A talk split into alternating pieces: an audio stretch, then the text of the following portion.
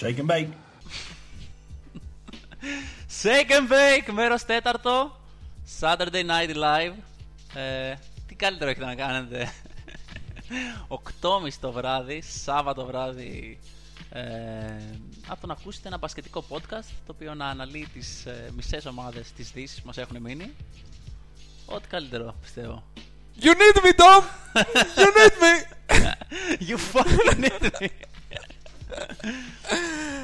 Τι έγινε; Εντάξει, πολύ σωστά. Ε, δεν ξέραμε ότι θα γίνει τέτοιος χαμός. Δεν το ξέραμε εξ αρχής. Αλλά ξέραμε να περιμένουμε ότι η Μινεσότα πρέπει να μείνει για το τέλος. Ναι. Γιατί ε, πού θα πήγαινε ο Jimmy Butler, τι θα γινόταν κατά την αποχώρηση, τι θα δήλωνε μετά. Δεν πήγε πουθενά μέχρι στιγμής. Ε, αλλά μας εξαργύρωσε αυτή η επιλογή μας καθότι έγινε χαμός.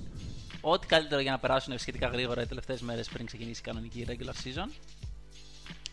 Ε, οπότε από τις ομάδες που βλέπετε που μας μένουν να αναλύσουμε σήμερα θα το πάμε ανάποδα. Θα ξεκινήσουμε από τη Μινεσότα γιατί χρειάζεται να είσαι ταπεινός και να ξέρεις ότι εντάξει, αν έχουμε κάποιον κόσμος στις 8.30 δεν θα είναι ο ίδιος κόσμος αργότερα. Ε, και έτσι θα ξεκινήσουμε από τους Μινεσότα. Έλα ρε. Μινεσότα Timberwolves. Ομαδάρα έτσι. Ομαδάρα, όλα κυλούν. Με τα όλα άψογα. Και προχωράμε στους Sacramento Kings. ε, πολύ καλή ομάδα Μινεσότα. Πήγανε playoff μετά από 14 χρόνια και ελπίζουμε ότι και φέτος θα είναι εκεί. Έτσι, σαν έτοιμοι από καιρό. Ναι. Να αντιμετωπίσουν ε, κάθε πρόκληση που βρίσκεται στον δρόμο τους. Με ε, επαγγελματισμό. Λοιπόν, πάμε λίγο σοβαρά. Δεν έχουμε πάρα πολλή ώρα γιατί τα παιδιά θα θέλουν να βγουν κιόλας να είναι Σάββατο. ε, Μινεσότα Timberwolves, φίλε. Λοιπόν. Μια ομάδα, μια ιστορία. Ας πάρουμε λίγο τα γεγονότα του καλοκαιριού από την αρχή. Πάμε, έτσι. ναι. Ο Jimmy Butler φαινόταν από πέρσι με δηλώσεις του, με τα, τις ιστορίες που βγαίνουν από διτία και με όλα αυτά, πόσο δεν ήταν ικανοποιημένος με αυτή την κατάσταση που υπήρχε στη Μινεσότα και ειδικότερα ε, σε σχέση με τον Carl Anthony Towns και τον ε, Wiggins. Τη φάση ας πούμε που είχαν οι δύο superstars, οι άλλοι superstars της ομάδας. Ε, ανάλογη συμπεριφορά είχαμε δει και όταν ήταν στο Σικάγο που και εκεί λίγο με το Wade και το Rondo είχαν κάνει μια ομάδα και τα βάζανε λίγο με τους μικρούς. Ε, και με το Hoiberg τα είχε βάλει νομίζω. Με τον; Hoiberg. Ε, ναι, ναι, ναι, εννοείται. Ναι, γιατί δεν πίεζε την ομάδα όσο θα έπρεπε να την πιέσει. Ε, οπότε φτάσαμε λίγο μερικές εβδομάδες πριν την έναρξη της σεζόν και ο, ε, ο Jimmy Butler ζήτησε από την διοίκηση της Μινεσότα να τον κάνει trade. Ότι δεν θέλει να βρίσκεται πλέον εκεί. Μέχρι εδώ όλα καλά. Δεν έχουμε κάτι ναι. το fail. ασυνήθιστο. ναι, fail, γιατί... προφανώς. Αλλά θέλω να πω ότι δεν έχουμε κάτι το οποίο δεν όχι, είναι όχι, συμβαίνουν αυτά. Συμβαίνουν αυτά τα πράγματα. ε, άρχισε λίγο να το ψάχνει η Μινεσότα περισσότερο, να δει τι υπάρχει στην αγορά ε, ε, και να δούμε πού μπορεί να που μπορεί να βρει ας πούμε, ένα προορισμό που θα ικανοποιούσε και την ίδια ε, για να στείλει το Jimmy. Αν και η αλήθεια είναι ότι αυτό που έβγαινε και ήδη είχε αρχίσει να γίνεται περίεργη φάση είναι ότι ο Τίμποντο δεν ήθελε να φύγει ο Jimmy Butler. Είναι ο GM, ψήλο σαμπόταρε τη φάση Ναι. προσπαθώντας να κόψει κάθε δυνατό trade. Ο ιδιοκτήτης προσπαθούσε να υπερκεράσει ουσιαστικά τον, αυτά που του επιτρέπει ο ρόλος του και ο ίδιος να προωθήσει κάποιο trade. Αυτό που έβγαινε από τις άλλες ομάδες είναι ότι δεν ξέρουμε με ποιον να μιλήσουμε και δεν ήταν σίγουροι με ποιον. Γιατί παίρνανε τον, ε, τον, τον Tips και αυτός έλεγε ότι δεν τον κάνουμε trade. Και ο άλλος μετά επικοινωνούσε μαζί και του έλεγε ότι τι μας δίνετε. Αυτό, αυτό. Οπότε γινόταν ένα, τέ- μια τέτοια φάση. Ε, μας ρωτάνε πολύ εδώ να πούμε αν ισχύει η βρώμα για, τη, για τον Jimmy Butler ότι, είχα, ο- ναι, ότι, ότι τέλος πάντων πήγε με την κοπέλα του Carl Anthony Towns. Ισχύει. Το Ότι- ξέρω προσωπικά. Αυτό πραγματικά. δηλαδή. Σκέψου πόσο. Ε, τελευταία φορά που μίλησα με τον Γκάντι είχε κάποιε αμφιβολίε. αυτό, αυτό. Παιδιά, σας το λέμε από μέσα. Από- αυτό. ε, πολύ μέσα. Έχει πάει, αλλά second base μέχρι εκεί. μία φορά μόνο, μία φορά, μία φορά. Δεν έγινε κάτι σοβαρό.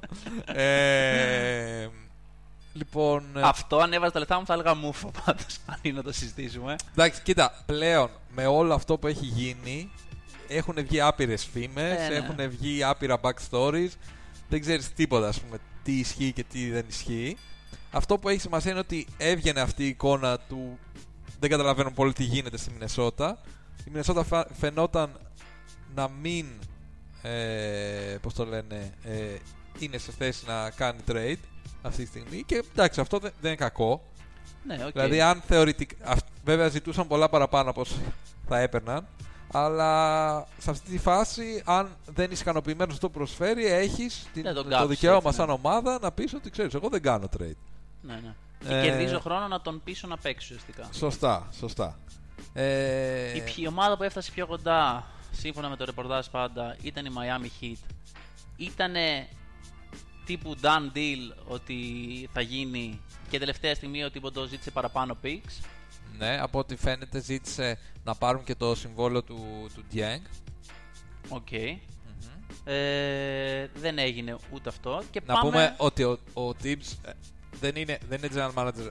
Αυτό που είπαμε πριν είναι president of basketball operations. Σωστό. Ένα Ναι. τσικ πάνω δεν είναι αυτό. Βέβαια, Νομίζω, GM ναι, είναι ο- είναι- έχει και ναι, τα- γιατί έχει και GM τους είναι δύο αυτός που ρόλους, έβριζε τέλος πάντων. επίσης ο, ο Jimmy στην προπόνηση.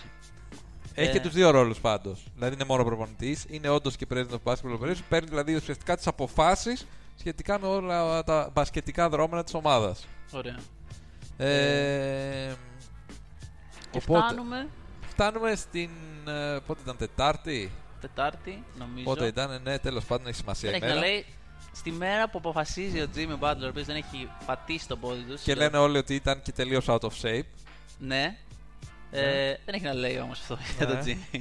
Ε, και σκάει στην προπόνηση της ομάδας. Ότι τύπου, ναι, έχει την προπόνηση ομάδας και λέει θα έρθω κι εγώ. Σήμερα θα Παιδιά, έρθω. και εγώ μέσα. Γράφει το τέτοιο. την προπόνηση εκεί στο chat που έχουν. Μέσα. Και εγώ για σήμερα. Έρχομαι. Ναι. Και κρυφτείτε. ναι. Εντάξει, και αυτό λες, είναι επαγγελματίας, εμφανίζεται να κάνει Τελικά αυτό δεν που θα έχει γίνει να ο κάνει. trade, οπότε. Ναι. Πάει στην προπόνηση.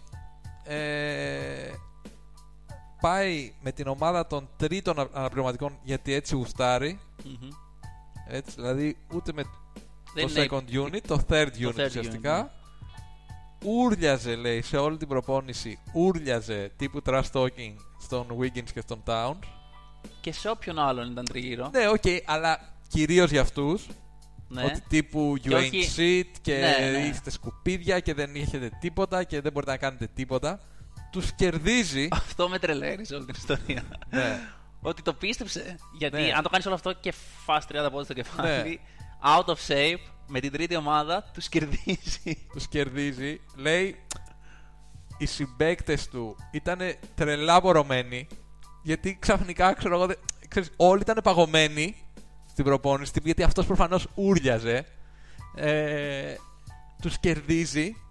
Τρελαίνονται αυτοί. Ότι πιέσανε και αυτοί σκ- σαν σκυλιά, ξέρω εγώ. Η τρίτη. Η τρίτη, ναι. Δηλαδή βγαίνανε διάφορα. Ότι ξενερώσανε οι Star. Ναι, ναι, ας ναι. πούμε, ότι οι άλλοι Ναι. προωθήκανε full. ναι, ναι, ναι. Ναι.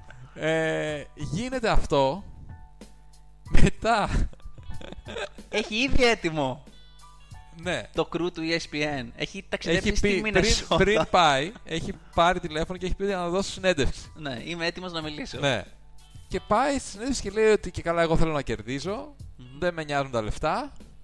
Ε, δεν με σέβονται εδώ πέρα στη Μινεσότα γιατί ξέρω εγώ δεν θέλουν να κερδίσουν και είναι soft και κάτι τέτοιο. Ότι δεν, είναι, δεν υπάρχει ειλικρίνεια στη σχέση ανάμεσα των παιχτών. Δηλαδή ότι αν Ναι. έχεις κάτι μαζί μου, έλα να μου το πεις.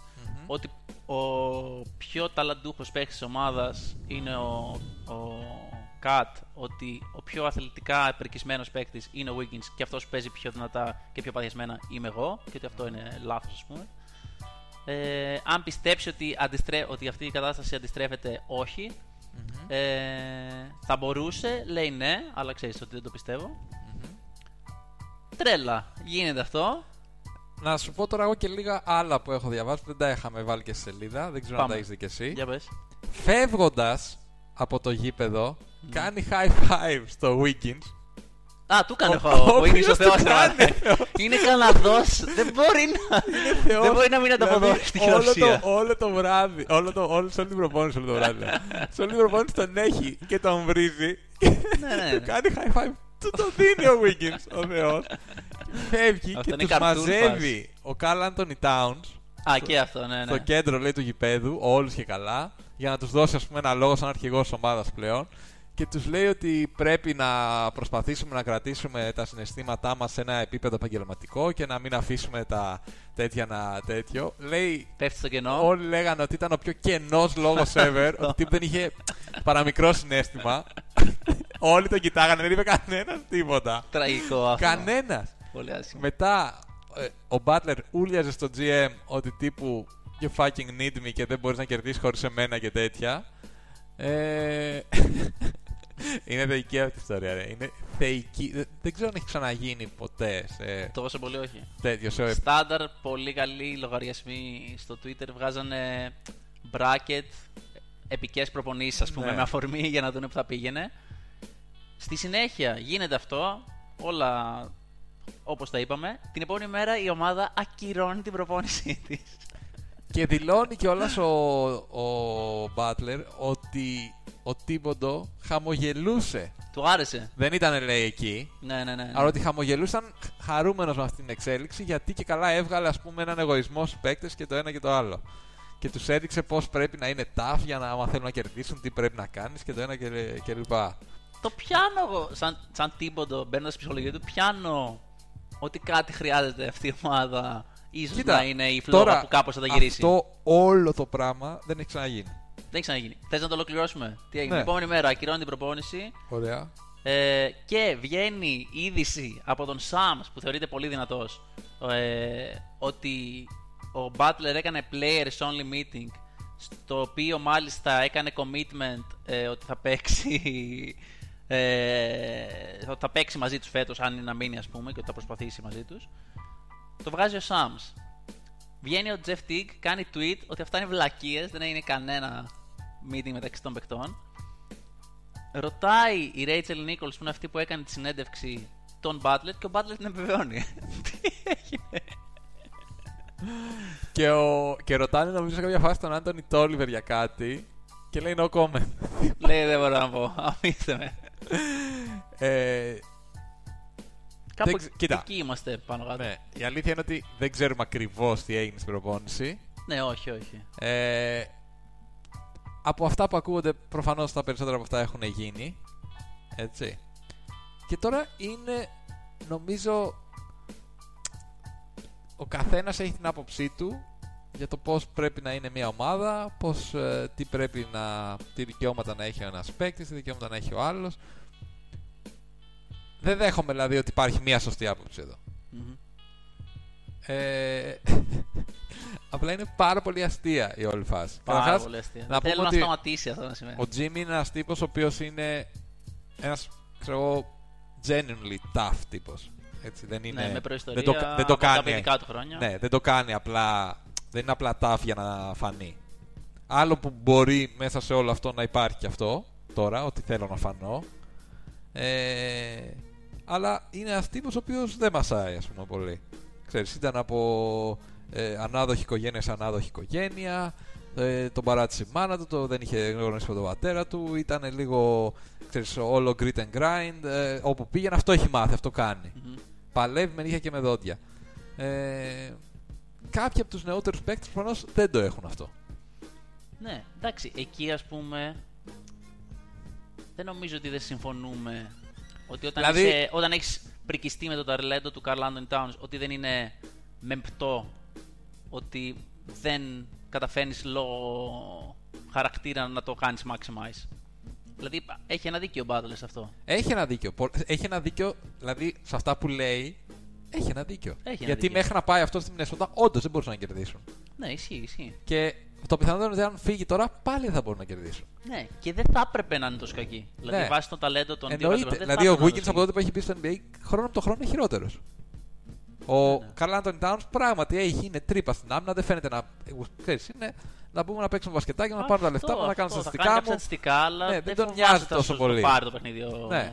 ο κάτι. Ε, δεν ξέρω αν είναι ο σωστός τρόπος βέβαια για να το Καλά, αλλάξει όλο ναι, αυτό. προφανώς. Αλλά γενικά σε πάρα πολλά από αυτά τα πράγματα που λέγονται έχει ένα δίκιο. Και ξέρεις ποιο είναι το θέμα; Ότι φαίνεται ότι και ο προπονητής της ομάδας συμφωνεί με αυτό. Μα ο προπονητής ομάδας επίσης είναι ένας τύπος ο οποίος. Ε, δηλαδή Είναι το tough. grind είναι το νούμερο ένα, ναι, ότι Ναι. είναι tough. Και μάλιστα σε βαθμό, ας πούμε, κάποια πράγματα στο σύγχρονο μπάσκετ τα βλέπουμε λαθασμένα ότι θα κάνεις καλή προπόνηση και θα μπορείς να παίξεις 40 λεπτά κάθε βράδυ. Δεν με νοιάζει. Ναι. Αν τέτοιο, θα παίξεις 40 λεπτά γιατί Ναι. τόσο θέλω να σε βάλω. Ναι. Επίσης, ακραίο και το πλήρωσε πες γιατί χτύπησε ο Butler και εν τέλει έπαιξε χτυπημένο στα, στα playoff. Ε, αλλά κάπως προσπαθεί, πιστεύω, ο Ντιποντό, ο οποίος πιστεύω ότι όλο αυτό θα καταλήξει με αυτό να φεύγει. Δηλαδή δεν νομίζω ότι κάπου θα Κοίτα, πάει αυτό. εξα- κα, καταρχάς να πούμε ότι όταν είσαι πρόεδρος, ξέρω, αυτό ουσιαστικά σαν να είσαι general manager και είσαι και προπονητής, ε, δεν μπορώ να καταλάβω πώς γίνεται αυτό το πράγμα. Ναι, εν τω μεταξύ στο υπάρχουν σύγχρονο πολλές μπάσκετ. φορές μοντέλα που κάθε φορά αποτυγχάνει και το ξανακάνουν. Δηλαδή και ο Doc Rivers ήταν στους Clippers, απέτυχε, τον έχασε το ρόλο. Και ο και σε άλλες Σταν περιπτώσεις. Βαγκάντι. Σταν Βαγκάντι, ναι. Δεν είναι Γενικά είναι δύο εξωφρενικά δύσκολες δουλειές, εξωφρενικά χρονοβόρες και οι δύο μπορείς και να κάνεις τις δεν, δύο. Δεν έχει αρκετές ώρες ημέρα για να δώσει το 100% της προσοχής σου και στις δύο. Δηλαδή Σίγουρα. είναι, δεν μπορώ να καταλάβω πώς μπορείς να είσαι και προπονητής μιας καλής ομάδας στο NBA και παράλληλα να ασχολείσαι και με όλο το διοικητικό κομμάτι γύρω από αυτό. Ναι. Σε επίπεδο κορυφαίο στον κόσμο. ας πούμε. είναι αδιανόητο για μένα. Και θεωρώ ότι πρέπει να έχεις και ένα πολύ δυνατό background για να το κάνεις αυτό. Δεν μπορεί να έχεις τον χρόνο και να βλέπεις το game plan της ομάδας και να βλέπεις τι γίνεται στη λίγα και να βλέπεις τι μπορείς να χτυπήσεις, τι προοπτικέ να. Ξέρω, δεν, δεν μπορείς να τα οργανώσεις. Κάθε όλα. prospect σε όλη την Αμερική. ό,τι υπάρχει. Είναι αδιανόητο για μένα να το κάνεις αυτό. Είναι τρελό. Μμμ. Οπότε προφανώς το μοντέλο απέτυχε. Σίγουρα. Απέτυχε. Ο Tibbs, απ' την άλλη, είναι ένας τύπος ο οποίος πραγματικά είναι και αυτός ένας staff τύπος. Ε, και προσπαθεί νομίζω και αυτός να δώσει και καλά ένα κίνητρος στου παίκτες που φαίνονται να μην έχουν αυτή την ψυχή, ας πούμε, αν μπορούμε να το πούμε έτσι που θέλει. Ε, αλλά δεν το καταφέρνει. Μμμ. Οπότε σου λέει για την επόμενη δουλειά μου, εγώ μπορώ να πω ότι μετά από 15 χρόνια, 14 πόσο ήταν, κατάφερα και έβαλα τους Timberwolves στα playoffs. Αν τα κατάφερνα και μια δεύτερη σερή χρονιά, ακόμα πιο super. Αλλά δεν νομίζω ότι και αυτός έχει καμία ιδιαίτερη κάψα να μείνει πλέον στην ομάδα. Δηλαδή το αφήνει και λίγο να γίνεται όλο αυτό. Αν δεν το επιδιώκει. Σίγουρα δεν πιστεύω ότι υπάρχει προπονητής σε τέτοιο επίπεδο που να είναι χαρούμενος όταν βλέπει μια εικόνα αποσύνθεση στην ομάδα του. Όχι, σίγουρα. Δηλαδή σε αυτό ότι ο Tips χαμογελούσε και τέτοιο μου φαίνεται λίγο προβολικό. Ναι, αλλά ουσιαστικά όμως υπάρχει ένα αδιέξοδο πριν φτάσουμε εδώ. Δηλαδή, άμα γινόταν. Δεν, θέλει, δεν ήθελε να γίνει μεταγραφή ο, ο Butler. Δεν έχει καμία όρεξη με τον Carl Anthony Towns και τον Wiggins να κάνει rebuilding από την αρχή ο, ο Τίποντο. Ήθελε να μείνει ο Butler. Μα πώς γίνεται αυτό όμως, ρε φίλε; Ότι θέλει ή ότι δεν θέλει. Πώς γίνεται να μην θέλεις; Δεν, τους πιστε... δεν νομίζω ότι πιστεύει τους Ναι, Stars αλλά ότι είναι πώς παίχτη για γίνεται να να μην το χτίσει τριγύρω. πιστεύεις; Δηλαδή, δες λίγο, δες λίγο και, α, και εδώ είναι που και εγώ. Ξέρεις, με αυτά που λέει ο Butler αρχίζουν κάποια πράγματα και δεν κάνουν λογική. Όπως; Δηλαδή λέει ότι εγώ θέλω να κερδίζω και δεν με νοιάζει και στα αρχίδια μου και τα λεφτά και όλα. Κάτσε ρε φίλε. Και μετά λέει ότι γιατί πήγανε και δώσαν τόσα λεφτά στο Towns και στο Wiggins και δεν μπορώ να πάρω εγώ max συμβόλαιο.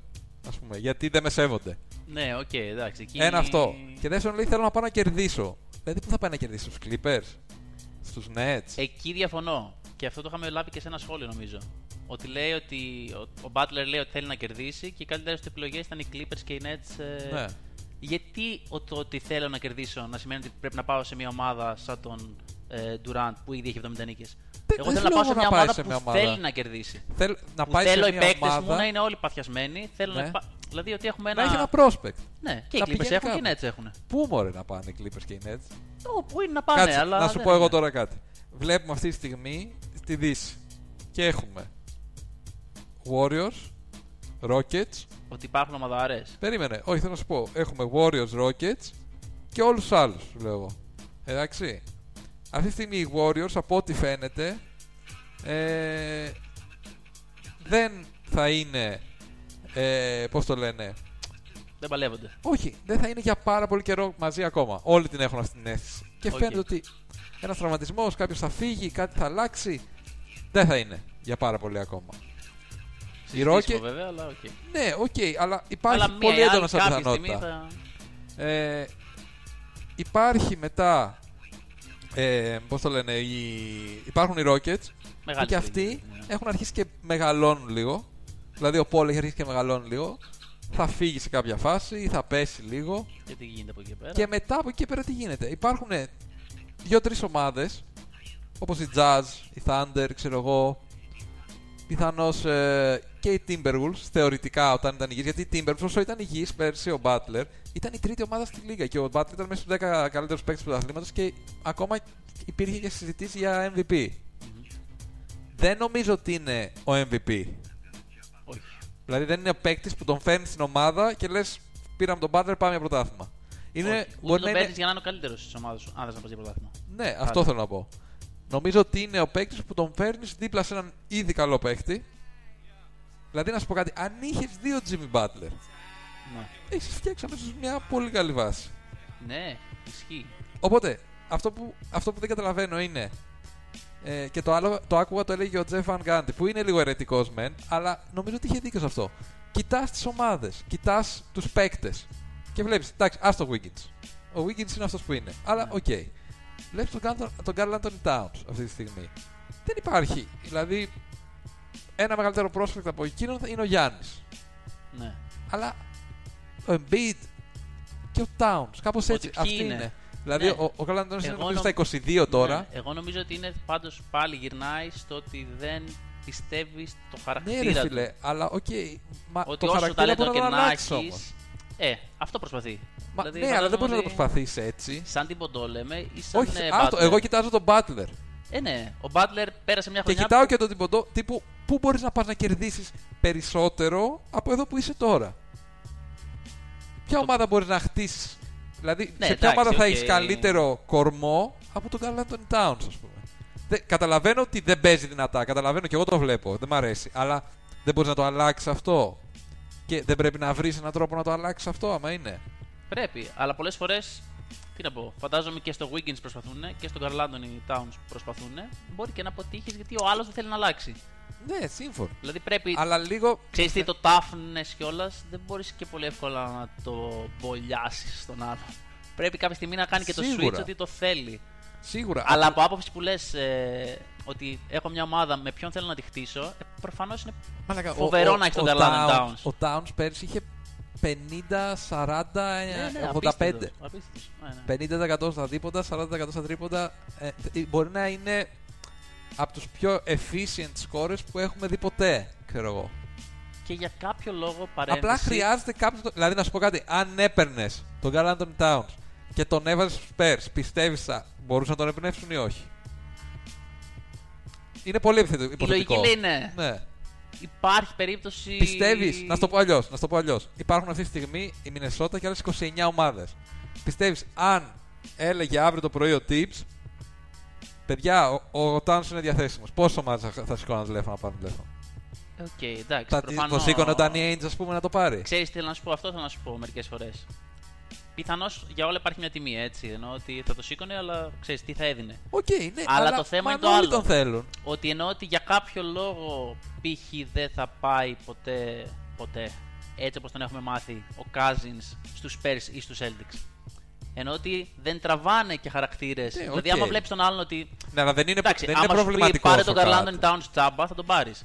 Άμα είναι να δώσεις... Όχι, ρε Μαλάκι, τι τζάμπα, ναι. Όχι, αλλά άμα σου πω πάρε, έχουμε τον Towns και θέλουν- θα πρέπει να μας δώσετε και τον Brown και τον Tatum.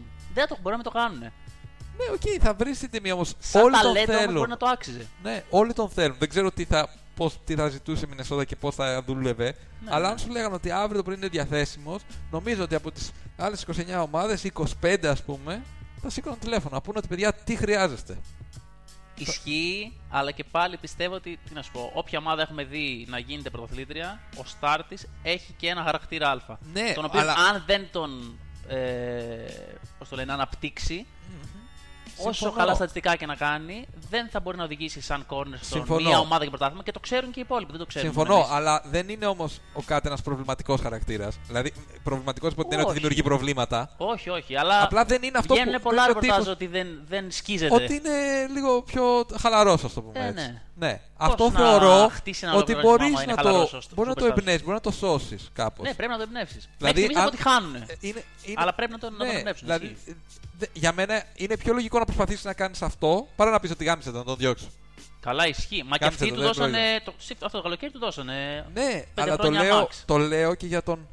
Δηλαδή και για τον Jimmy και για τον Tips που φαίνεται να μην συμφωνούν με αυτό. Ή φαίνεται να το προσεγγίζουν κάπως διαφορετικά. Δηλαδή αυτό πλέον το toughness, ξέρεις, το τύπου ότι θα σου πω εγώ τώρα και ξέρεις, το στρατιωτικό και όλα αυτά. Όχι, όχι, δεν είναι για φαίνεται όλους. ότι δεν λειτουργεί Ισχύει. πλέον ισχύει. στο NBA. Ναι, ναι. Και Δηλαδή σωστά, λειτουργεί ίσως, είναι και σε λίγο- μία ομάδα. Είναι λίγο πιο old school. Σε δύο. Ναι, ναι. Μπορεί σε τρεις.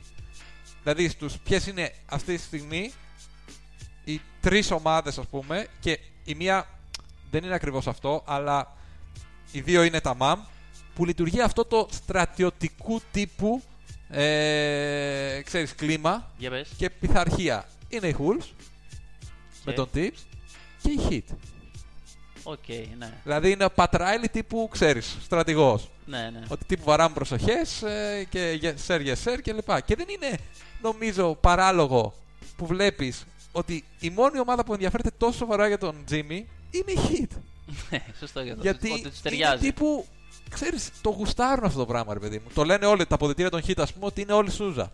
Ναι. Ότι μπαίνει ο Πατράιλι και είναι, ξέρεις, προσοχές αυτό. Ο Σπόλστρα βέβαια που είναι στην καθημερινότητα νομίζω είναι πιο. Όχι, cool. ναι, αλλά ξέρεις, είναι Αλλά υπάρχει αυτή η Υπάρχει φιγούρα, η παρουσία αυτή ότι πατριαρχική τύπου, ναι. κάπως, ε, και λέγανε και καλά.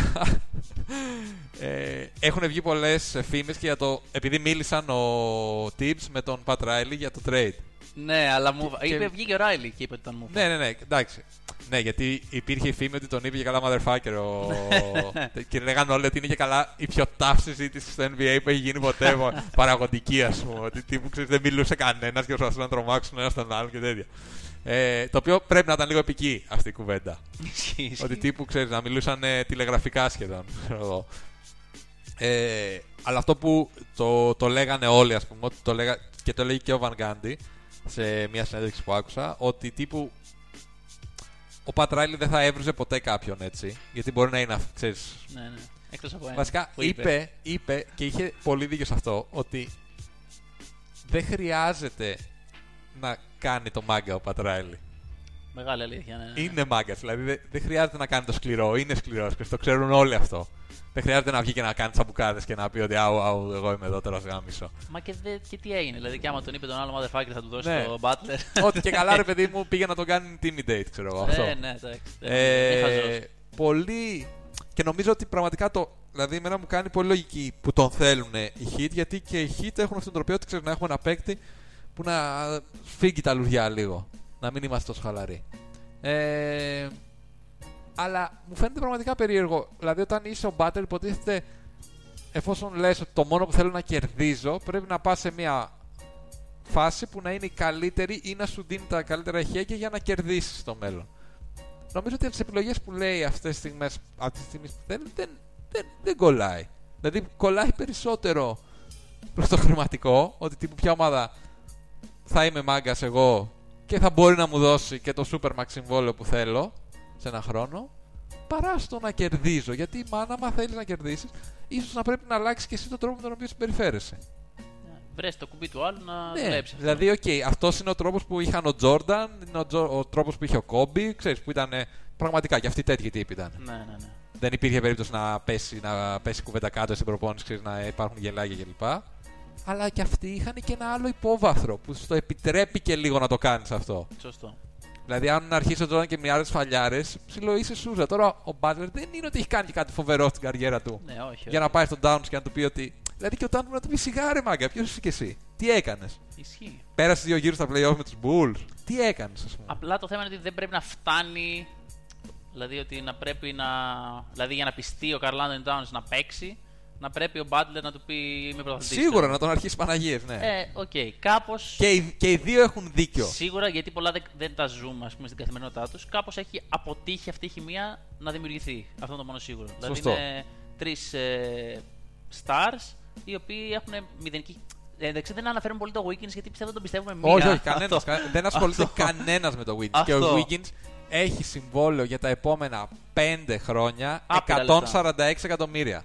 Ναι. Και 146 εκατομμύρια. Αυτό είναι κάτι άλλο που λες ότι πώς θα γίνει εδώ πέρα πρωταθλητισμός, πώς θα χτίσει ομάδα. Χρειάζεται Ποιος θα άλλους- τον πάρει το Wiggins 146 εκατομμύρια, αν πούμε ότι τον δίνουμε. Κανένας. Μα δεν, θα Δεν τον, δεν υπάρχει, θα τον τον πάρει αγγίζει κανένας. κανένας. Δεν θα τον πάρει κανένας. Το οποίο σου χαλάει όλη τη- όλο το μέλλον, ας πούμε.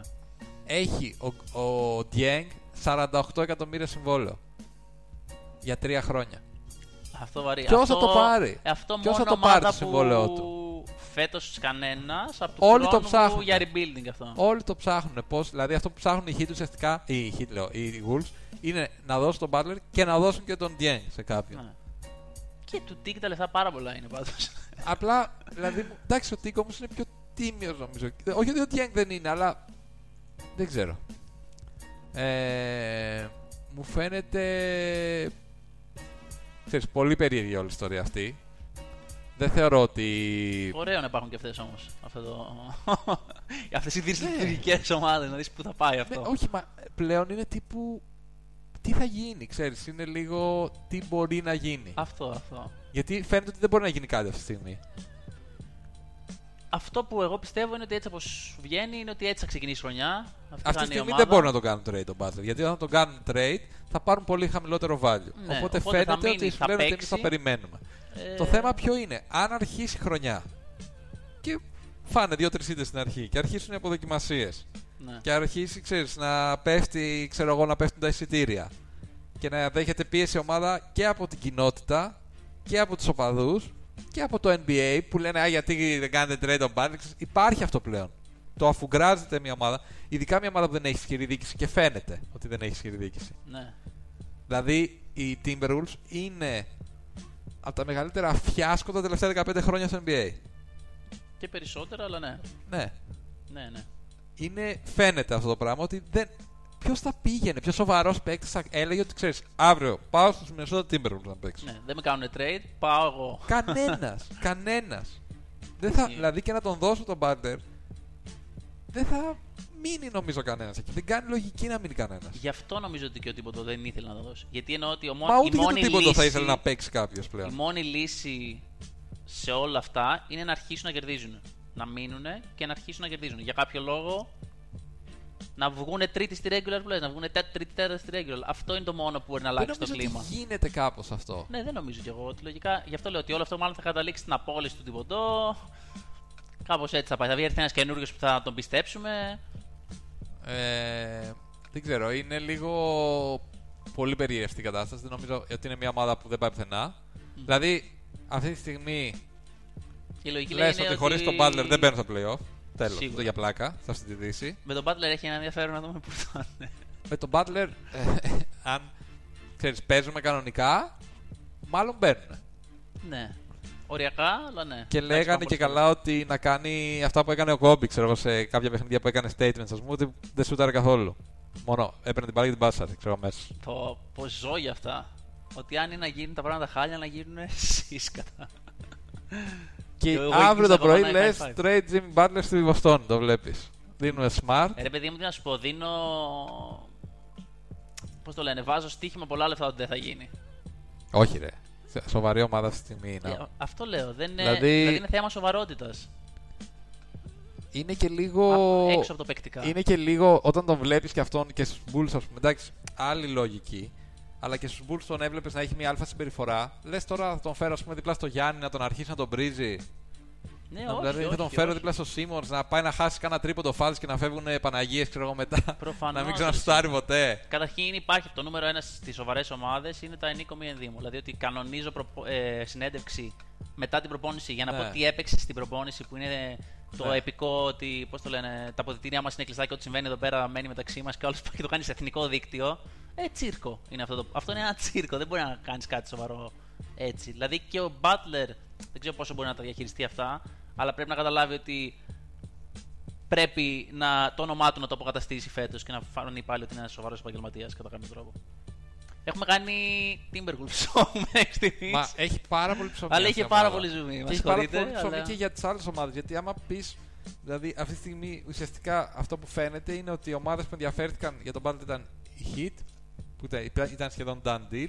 Ναι, ποιος άλλος; Λίγο η Φιλαδέλφια, Ναι. λίγο οι Clippers, λίγο οι Nets, αλλά τα τέτοια που ζητούσαν, τα ανταλλάγματα που ζητούσαν τρομερά, Ε, οπότε δεν, δεν νομίζω ότι θα έβγαινε κάπου όλο αυτό.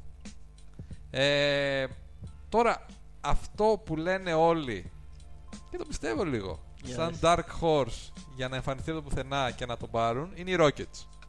Λες, ε. Γιατί Να πέσει τόσο είναι η τιμή. φάση του Μόρεϊ ότι ξέρεις βλέπω μια ομάδα που είναι λίγο ε, ας πούμε είναι λίγο μπουρδέλο λίγο τέτοιο βγαίνω παιδιά να κάνουμε μια συμφωνία να Λύση θα σας υπάρχει. βοηθήσω και εσάς θα βοηθήσω και εμένα και τους πασάρει δύο τέτοια Ποιο να πάρουν όμως, ρε; ό,τι είναι να πάρουν ξέρω εγώ, κάπως Δεν και χαζός ο άλλος. Τι να πάρουν. καλά δεν είναι χαζός δεν ξέρω Ενώ ότι ξέρεις ότι δεν θα δώσουν. Απλά πλέον είναι λίγο δύσκολο αφού δεν τον έχει δώσει να τον δώσει για κάτι κακό. Για κάτι λιγότερο από αυτό που ζητούσε. Γιατί θα του πούνε όλοι καλά μαλάκα, ξέρω. εγώ. Ναι, όχι, δεν γίνεται. Ναι. Θα πρέπει να είναι ενός... Και είναι, είναι και αυτό λίγο περίεργο πλέον που το βλέπεις. Βλέπεις κάποιες διοικήσει να λυγίζουν στην πίεση που έχουν από τους εξωγενείς παράγοντες τη Τραγικό ομάδας. και αυτό, όχι. Εκεί πρέπει να Δηλαδή το Twitter, το, το Facebook, τη- τα media, το fan base, τα εισιτήρια. ξέρεις, Είναι, είναι μια πίεση που ασκείται σε μια ομάδα που λες. Μπορεί να το κάνω το trade τώρα να τελειώνουμε, ξέρω, να, Ναι. μην, να είναι όλοι χαρούμενοι. Ο Butler έχει τελειώνει το συμβόλαιο του τώρα; Όχι. Πόσο έχει ακόμα; Έχει φέτος και του χρόνου. Αλλά φέτος ουσιαστικά είναι. Player τέτοιο, option. ναι, το, Άρα δηλαδή είναι, φέτος. ναι. Άρα πιέζει ο χρόνος λίγο, αυτό θέλω να δω. Ε, δεν ξέρω, είναι πολύ περίεργο. Λέει να δώσουν όμως ε, Eric Gordon και PJ Tucker. Ναι, δεν ξέρω αν θα ήθελαν να δώσουν. Καλά, τον, τον ε, Gordon σίγουρα δεν θα ήθελαν να τον δώσουν. Όχι και, και αυτό το σκεφτόμουν και για Ο τους Tucker Celtics. δεν ξέρω. Όταν το σκεφτόμουν, ε, έχει ένα στήλο Butler το οποίο ε, κολλάει λίγο η μπάλα. Το οποίο σε rocket φάση ε, Ναι. δεν ξέρω. Εκεί βέβαια πήραν τον Καρμέλο, οπότε δεν ξέρω τι. Ωραίο κι αυτό. Θα φτάσουμε στους rockets σε λίγο. Όχι, θέλω να πω ωραίο, ωραία Παρεάκι. παραγγελία. Μέλο, Butler, Harden και Paul. Δεν θα Θέλω. μιλάει κανένας. Καλά, από τους άλλους δεν μιλάει κανένας προφανώς. δηλαδή θα μιλάνε αυτοί μεταξύ τους και ξέρεις, θα τσακώνονται τέτοια και οι άλλοι θα κοιτάνε από τη γωνία, ας πούμε, κάπως έτσι. Πολύ Ε, χαρακτήρες μαζεμένους. Πολύ καλή φάση. Πολύ καλή φάση. Εντάξει, νομίζω ότι μετά από όλα αυτά οι Timberwolves δεν, όχι δεν πάνε πουθενά. Έτσι όπως είναι τα πράγματα. Δεν πά... Και ξέρεις ποιο είναι. Επίσης αυτό ήθελα να σου πω. Ποιο είναι και μια έξτρα πίεση. Ε, είναι ότι οι, οι Timberwolves έχουν πληρώσει ουσιαστικά 163 εκατομμύρια αυτή τη στιγμή τον, Κα- τον Carl Anthony Towns. Μμμ. Ε, δηλαδή στα επόμενα 6 χρόνια θα τον πληρώσουν 163 εκατομμύρια και βγαίνει ο Butler και τον ξεφτιλίζει, φίλε. Δηλαδή, όλο αυτό το investment που έχουν κάνει τους το διαλύει από την πρώτη μέρα. Γιατί, όχι που γίνεται αυτή η φάση με την προπόνηση που ξέρεις, τον νικάει παρότι είναι out of shape και μετά λέει, βγαίνει αυτό ότι ε, πώς το λένε, ότι ε, ε, βγάλε το λόγο και δεν το πίστευε κανένα. Δηλαδή τώρα αυτή τη στιγμή έχουν, έχεις πληρώσει 165 εκατομμύρια ε, σε ένα τύπο που φαίνεται ότι όλοι τον κάνουν disrespect. Ναι. Βέβαια αυτά είναι και λίγο πρόσκαιρα. Ενώ ότι. Οκ, ναι. Μάλλον καλά κάνεις και τον πλήρωσες. Ναι, αλλά αυτό θέλω να σου πω ότι αν έχεις αυτόν μέσα στα αποδητήρια να το ξεφτιλίζει κάθε μέρα, Α, ας καλά, πούμε, ισχύει, ισχύει. μπορεί να σου γαμίσει το investment που, είναι, που έχεις κάνει. Ναι, ναι. Είναι. Το αδι- καλό σενάριο είναι ότι κάποια στιγμή μένει ο Butler και αλλάζει τροπάρει ο Butler. Δηλαδή κάπως μετά τον στηρίζει, κάπως τον ανεβάζει επίσης. Ότι μείναμε, τα κάναμε χάλια πέρσι, ξέρω εγώ, αλλά τώρα γεννήθηκε η φλόγα μεταξύ μας και παίζουμε όλοι για την ομάδα και κάναμε και μερικές νίκες, το οποίο είναι το Εντάξει, βασικό. Εγώ νομίζω ότι αν είναι να, να γίνει κάτι, πρέπει να φύγει σίγουρα ο Tibbs. Ότι έχει τελειώσει πλέον. Έχει τελειώσει. Όταν και να έρθει κάποιος τέτοια- άλλος να το Όταν γίνονται χειριστεί τέτοια πράγματα αυτό. σε μια ομάδα, έχει τελειώσει ο Ναι, προπονητής. ναι. Τα έχασα από τα Είτε το, είτε το. Δεν έχει σημασία κανένα αγωνιστικό που και εκεί φαίνεται να είναι πολύ outdated πλέον. Ναι. Παίζουν μπάσκετ της προηγούμενης δεκαετίας πλέον οι Timberwolves. Ναι, ναι, ισχύει. Άλλο το ότι όντως ήταν καλύτεροι πέρσι λόγω του Butler, αλλά γενικότερα και οι επιλογές τους στην άμυνα και οι επιλογές του στην επίθεση και Ναι. το πώς προσεγγίζεις τα παιχνίδια με το rotation και πώς είναι η όλη η φάση. Δηλαδή βλέπεις πλέον οι ομάδες που είναι καλές το διασκεδάζουν. Ισχύει. Δηλαδή βλέπεις τους Warriors, βλέπεις τους Jazz, βλέπεις τους ε, τους Rockets, τους Celtics. Υπάρχει διασκέδαση μέσα στο παιχνίδι. Ισχύει. Και βγαίνει αυτό προ τα έξω. Και επίσης αυτό με τα playoff Είμαστε μπορεί μια να ωραία είναι ατμόσφαιρα. μασκαρεμένο ε, ότι βιαστήκαμε γιατί βαρεθήκαμε με τους Ζακ Λαβίν, με Νταν, με Ρούμπιο ότι βαρεθήκαμε ουσιαστικά να το αναπτύξουμε αυτό το πράγμα διώξαμε ταλέντο νεανικό για να πάρουμε τον ε, Και αυτό Butler. επίσης είναι έξτρα πίεση. Είναι πιστικό, ναι. Γιατί όταν έχεις κάνει trade εντάξει στους άλλους, τον Μάρκανεν που φαίνεται να είναι καλός, Μάρκανεν. λες θα κάνω τώρα trade τον Butler για να πάρω τίποτα. Καλά. και ε, γι' ουσιαστικά αυτό- θα έχω χάσει Ναι, ναι. Δια... τον, εκεί ε, είναι... έναν παίκτη που θα μπορούσε να είχε ένα μέλλον δίπλα στο Downs, ας πούμε. Ναι, ναι, ναι. Να ήταν το πιο soft τρίο της Δύσης. ε, και τον έχασα για το τίποτα.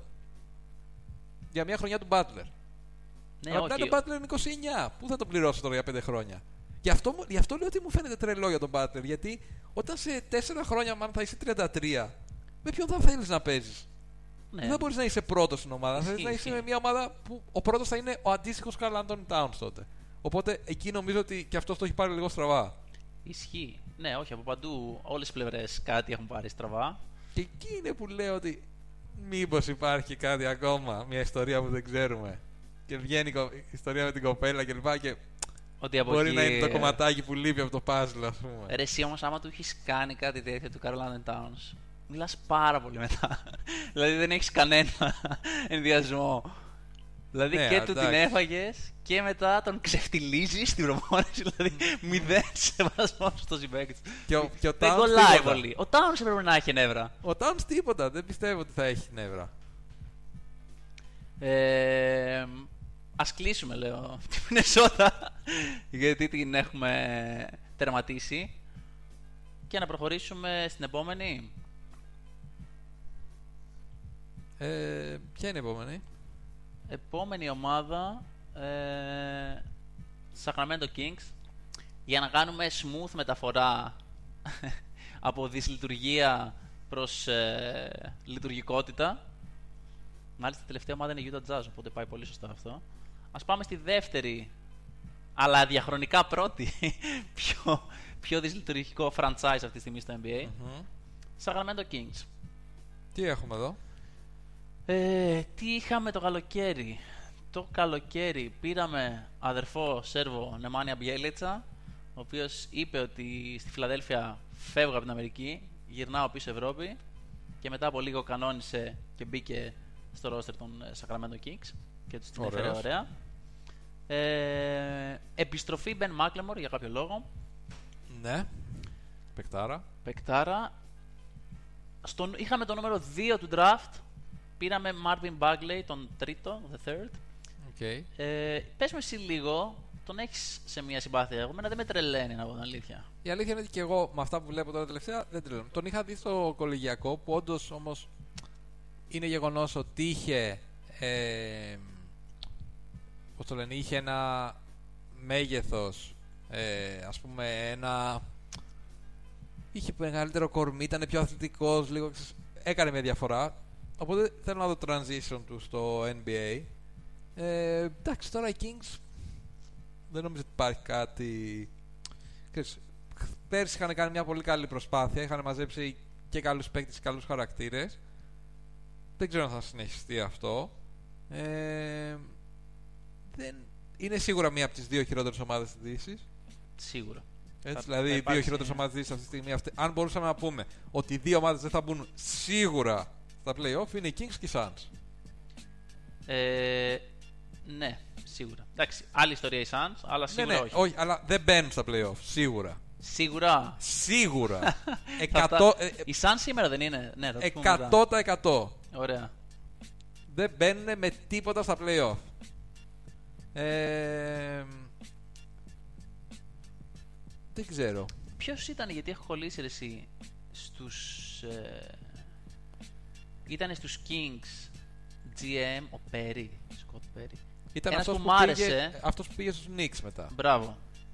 Και εκεί ήταν, γιατί είπες πριν ότι είχαν κάνει κάποιες Εκεί είχαν κάνει τις καλές και επιλογές, ήταν ναι. εκεί Και μετά, και πήγαν μετά το ε, σταμάτησαν αυτές. Knicks. Ε, εντάξει. Ένας παίκτης που από πέρσι εμείς τον είχαμε αναφέρει, ε, ο οποίος έγινε draft στο περσινό draft και ήταν ένα καλό pick, είναι ο Χάρι Giles, ο οποίος είναι πεντάρι. Ε, ο οποίος Ψηλός. ας το πούμε ψηλός, έτσι. ναι. Είχε πολλά Σύγχρονος προβλήματα ψηλός. τραυματισμών. Ε, αλλά ήταν παίκτης που επίσης, αν δεν είχε αυτούς τους τραυματισμούς, θα ήταν top 3. Ε, Και είναι στο- παίκτης ο οποίος όταν ήταν στο high school Ναι, ήταν το και πρώτο όταν prospect. ήταν, ήταν top prospect, όταν ήταν ε, στο κολέγιο νομίζω είχε ένα τραυματισμό Μμμ. σοβαρό. Ε, και μάλιστα ο Tatum είχε πει ότι επειδή έπαιζαν πολύ ας πούμε σε μια συνέντευξή του με τον Bill Simmons Μπράβο, ναι. ε, είχε πει ότι όταν τον είχε ρωτήσει ποιος είναι ο καλύτερος, το καλύτερο prospect που είχε αντιμετωπίσει ποτέ, είχε πει με διαφορά ο Harry Giles. Ότι τύπου έκανε πλάκα μαζί μας λέει όταν έπαιζε. Ναι, ναι, ναι. ναι. Ήταν τόσο καλός που δεν μπορούσαμε καν να τον φτάσουμε, ας πούμε, κοντά. Οπότε η φετινή του επιστροφή. Ε, Εγώ τον έχω πάρει ήδη όπως είδατε σε μια ομάδα στο Fantasy. Τον έχεις πάρει; Ναι, ναι, πίστεψα πολύ. Ωραίος. Γιατί κυρίως όλοι οι άλλοι είναι ψηλοσκουπίδια. Ε, Σωστό. Πάντως Ε, είναι από τις πιο, οι πιο. Για μένα, από πλευράς Sacramento, η πιο exciting ιστορία που περιμένω να δω ναι, πόσο καλά θα και πάει. Darren Fox. Darren Fox. Πάλι Αλλά καράκος. νομίζω είναι σε πολύ λάθος ομάδα. Δηλαδή να σου πω κάτι, ο Darren Fox θα μπορούσε να παίξει με τον Jimmy Butler μαζί. Άμα θέλω Ε. να κερ... Το άμα θέλω να κερδίσω θα πάω στο Sacramento Kings. Ναι. Θα είναι το μεγαλύτερο disrespect στην ιστορία της Minnesota. ε, ναι, δεν ξέρω. Είναι λίγο πονεμένη ιστορία το Sacramento. Δεν, Ναι, εντάξει, δεν δεν θα πάει πάμε πουθενά πουθενά, δεν πάμε προς το πουθενά. παρόν. Και Ε, δεν χτίζουμε και κάτι φοβερό ακόμα. Ναι. Προχωράμε. Ε; Δεν έχουμε κάτι άλλο. Ναι. Τώρα, ε, Buddy Hill θα μπορούσε να είναι λίγο καλύτερος. Ναι, ναι, εντάξει, όχι. Αδιαφορία. Memphis Μακάρι να κάνουμε Grizzlies. κάτι καλό, αλλά όχι.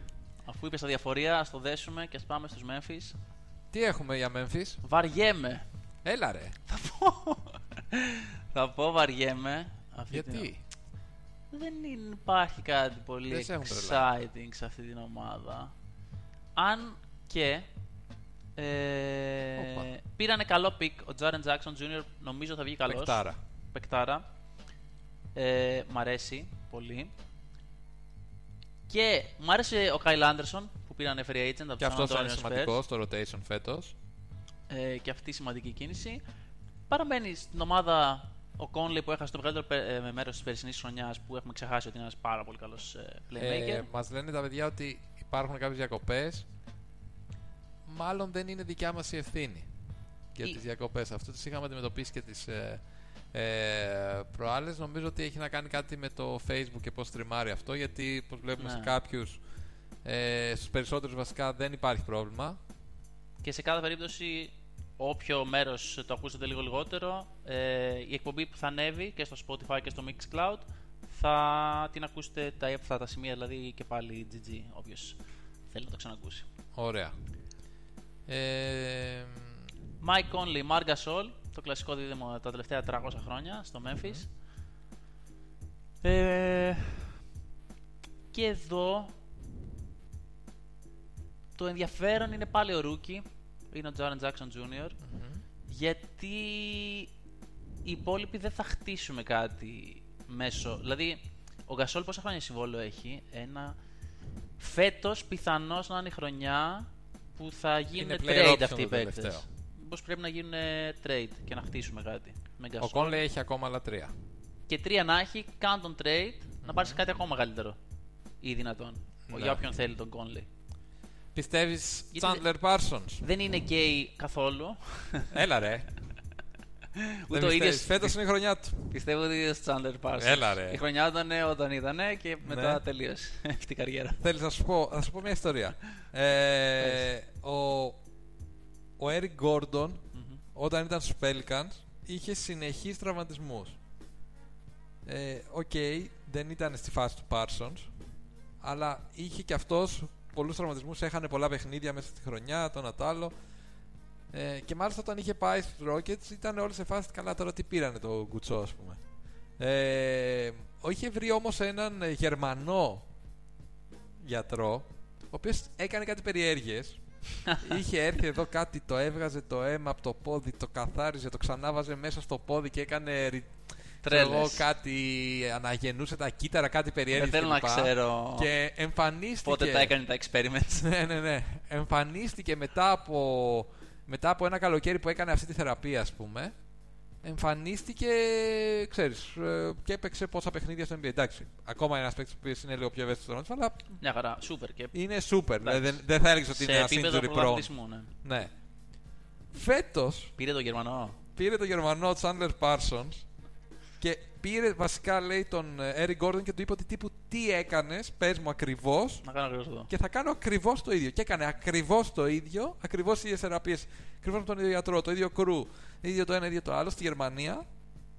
Για να δούμε. Και τώρα επιστρέφει. Και φέτος λέει ότι είναι καλύτερο από ποτέ.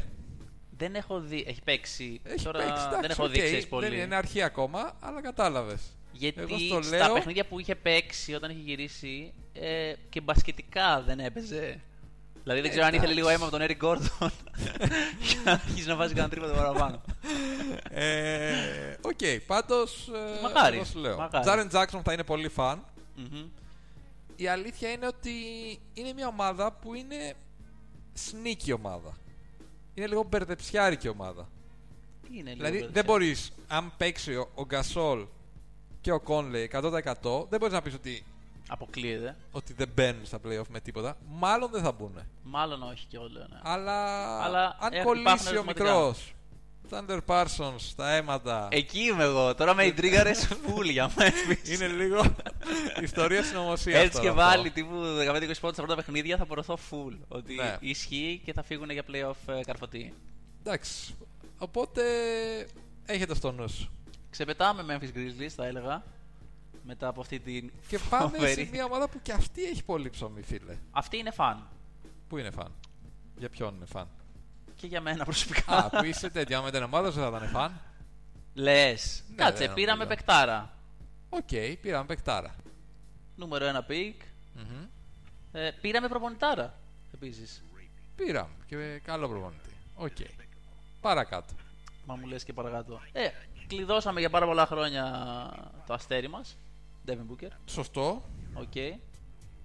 Μέχρι στιγμής δεν σε βλέπω να καλύπτεσαι από όλα αυτά που σου λέω. Οκ. Το αστέρι μας ε, χτύπησε. Εντάξει, όχι κάτι. Λείψει για λίγο, major. εντάξει, θα γυρίσει. Ναι. Ε, μ, πήραμε. Επίσης, τώρα που είδα τον Michael Bridges, να Ναι. πω. ότι Αυτός το- ήταν, ναι. Όχι. Ο δικό Ήταν ο άλλος ήταν. Miles Bridges Άντε, το ρε. σκάνδαλο που λέγαμε Και τις τι προάλλες. έγινε; Είχε αφήσει την κοπέλα του έγκυο Μμμ, και νομίζω κάτι με το παιδί. Παράλληλα αυτή έλεγε ότι την κεράτωνε. Τέλεια. Και αυτός ε, τίποτε δεν αναγνωρίζει το παιδί και να ασχολούμαι και λίγο τέτοια φάση, ξέρεις. Τραγικό, ρε φίλε. Τον πήρε στο fantasy, αυτός είναι ο Dom, τέτοιες επιλογές στηρίζει. Business, business. Έτσι. Αυτά είναι business. Κανένα Ε. παιδί.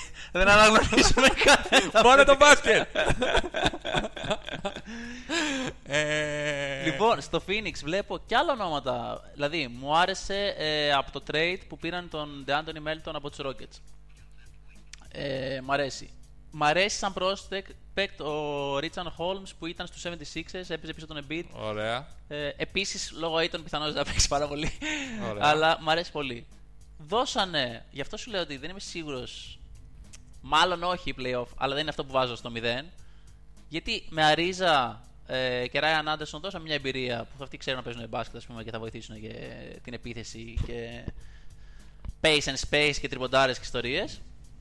Ε, κανένα πρόβλημα που δώσαν Μαρκής Κρίς, ποτέ δεν με τρέλανε, εμένα προσωπικά. Ε, μ, κανένα πρόβλημα που είχαμε κάποια στιγμή. Το Peyton έφυγε, ο Λεν έφυγε.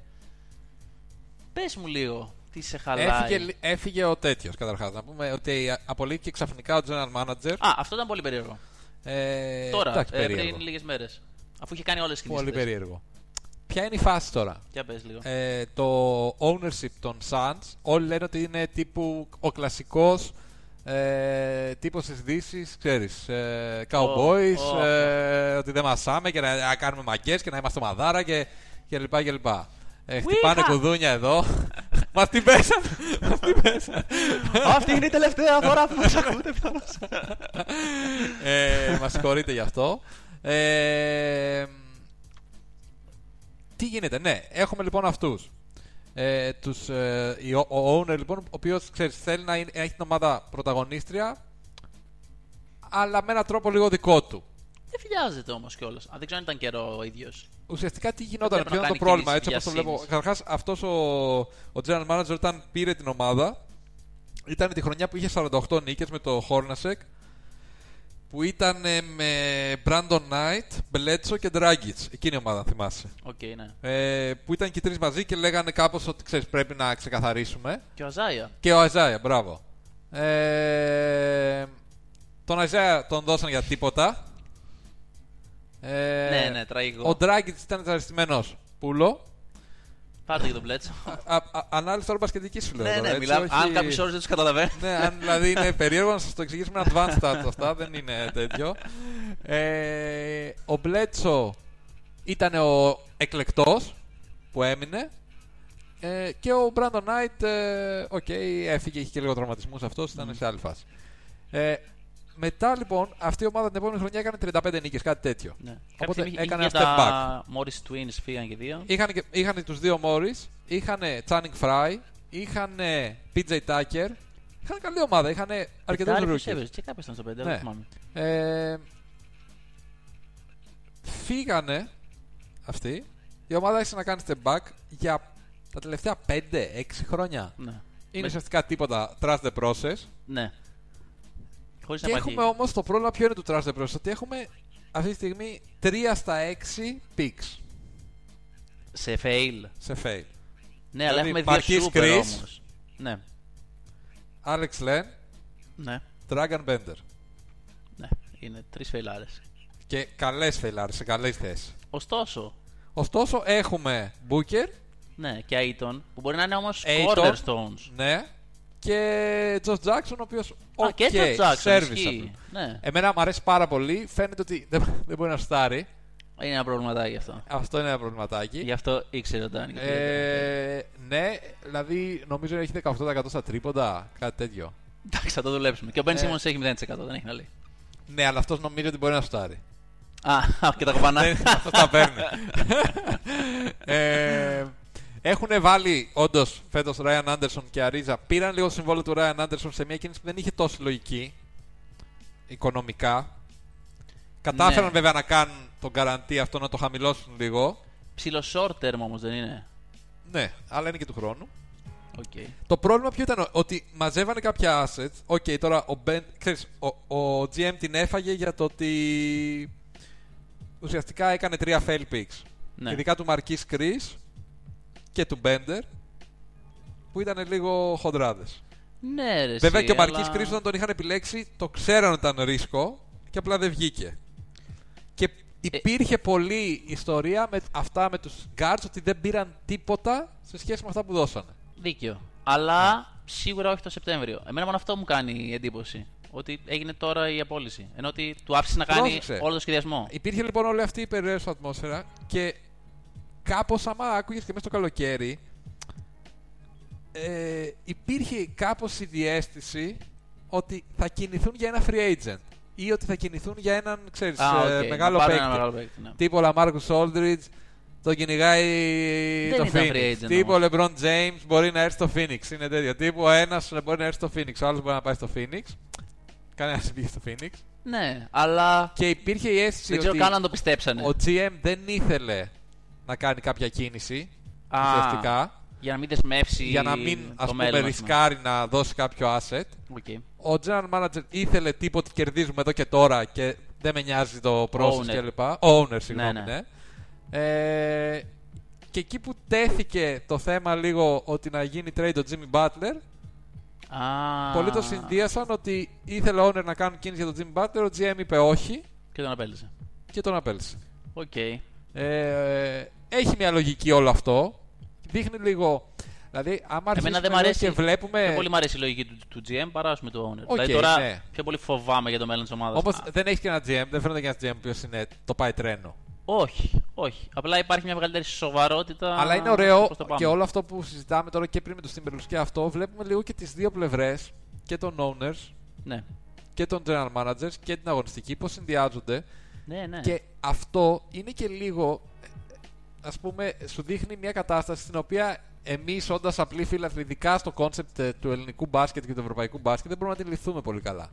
Δηλαδή, «Ε, μαλάκα, γιατί δεν κάνουν μεταγραφές, γιατί δεν φέρνει αυτόν, γιατί δεν παίρνει τον. α-». Δεν είναι τόσο απλό. Ναι, σίγουρα όχι. Δηλαδή, υπάρχουν ένα εκατομμύριο πράγματα που πρέπει να κάνεις factor Και ειδικά όταν μιλάμε για αγορές που δεν είναι αγορές Los Angeles, Βοστόνη, Νέα Υόρκη. Ναι, ναι. Δηλαδή, ποιος σχέστηκε για το Phoenix τώρα, μεταξύ μας; Ναι, αλλά οκ, δεν είναι και. Όχι, δεν είναι Μινεσότα, Ναι. δεν είναι Milwaukee, αλλά ποιος Είναι σχέστηκε πιο μεταξύ μας για δευτερεύον. το Phoenix; ε, οι Suns τώρα έχουν ένα- φτάσει σε ένα σημείο που έχουν ένα καλό κορμό. Δηλαδή, ο Ayton φαίνεται να είναι πολύ καλός. Ναι. Πραγματικά πολύ καλός. Και τύπου άμεσα Ναι, contribute. προσαρμόσιμος στην ομάδα. Ο Μπούκερ. Υπάρχουν πάρα πολλοί παίκτες που τον σέβονται τρομερά. Ναι. Εμένα προσωπικά δεν μου γεμίζει τόσο το μάτι. Μέχρι στιγμής ούτε μένα ιδιαίτερα. Και, και φαντασιακά το Πέρα λέω, από το γιατί έτσι το τέτοιο το βλέπω. στοιχείο του σκόρερ, ότι είναι ένας Ναι. μεγάλος σκόρερ. Οκ, αλλά δεν μου φαίνεται και κάτι ότι μπορεί να γίνει ένας από τους elite παίκτες στο NBA. Αν αλλά αυτό που λες πάρα ισχύσει- πολλοί παίκτες τον σέβονται. Δηλαδή ότι τύπου αυτός θα γίνει παιχταράς. Και αυτό Ναι. με κάνει λίγο και λέω ότι εντάξει, μπορεί να ξέρουν κάτι καλύτερο από μένα. Ναι, μένει. Μάλλον όχι. Προφανώς. Μένει να το κρίμα. δούμε γιατί προφανώς πληρώθηκε για το potential του, όχι για εκεί που έχει φτάσει μέχρι Αλλά στιγμής, γιατί έχουν, είναι για πολύ έχουν παραπάνω. καλή του γεμάτουλα. Εντάξει. Και ο Αρίζα είναι καλός. Τάισον Τσάλερ, οκ. Δεν νομίζω ότι θα είναι πλέον σε ένα ρόλο άλλον σε κάποια φάση μέσα στη χρονιάς. Θα γίνει trade, ίσως να πάει σε κάποιο contender, σε κάποιο Ναι. τέτοια φάση. Πιο μέντορας όσο μένει. Ε, ο Warren είναι ένας παίκτης που μπορεί, αν έβαζε shoot, αν Ναι. δηλαδή έβαζε το shoot στο παιχνίδι, θα γινόταν ένας πάρα πολύ καλός scorer. Τον έχουν πιστέψει πάντως βλέπω. Ε, ναι, είναι καλός παίκτης. Ε, του- έχει και ένα από τα εντάξει, πιο αξιοπρεπή συμβόλαια στην ομάδα. Ε, και μετά ουσιαστικά έχουμε το τρίπτυχο Aiton, Jackson, Booker αυτή τη στιγμή. Θα είναι μια ομάδα που θα είναι ενδιαφέρουσα. Ο προπονητής είναι πολύ καλός, ο, κο- ο προπονητής της ε, Σλοβενίας, ο Κοκόσκοφ. Κοκόσκοφ. Ε, δεν είναι αδιάφορη ομάδα, αλλά πιστεύω ότι σου είπα ε, μαζί με τους ε, Kings είναι ομάδα που λέμε ότι ούτε, για, Σίγουρα ούτε εκτός. για πλάκα. Ούτε για πλάκα. Το, ούτε για πλάκα το λέω για τους Kings σίγουρα. Ε, πιστεύω ότι δεν χωράνε γιατί είναι τόσο καλή η Δύση, αλλά έχει ενδιαφέρον, έχει ενδιαφέρον αυτή η ομάδα. Μ' αρέσει να δω Ναι. πώς θα το πάει. Και περνάμε σε μία από τους contenders ομάδες. Ναι. Ε, Houston Rockets. Houston Rockets.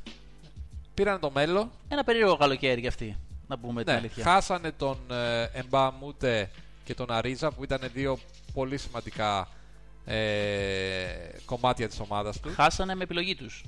Ναι, Δηλαδή ναι, δεν, ε, επέλεξαν ότι δεν τους θέλουν άλλο. Ναι, ναι, ναι. Ε, Δεν, δεν εννοώ ότι τους χάσανε.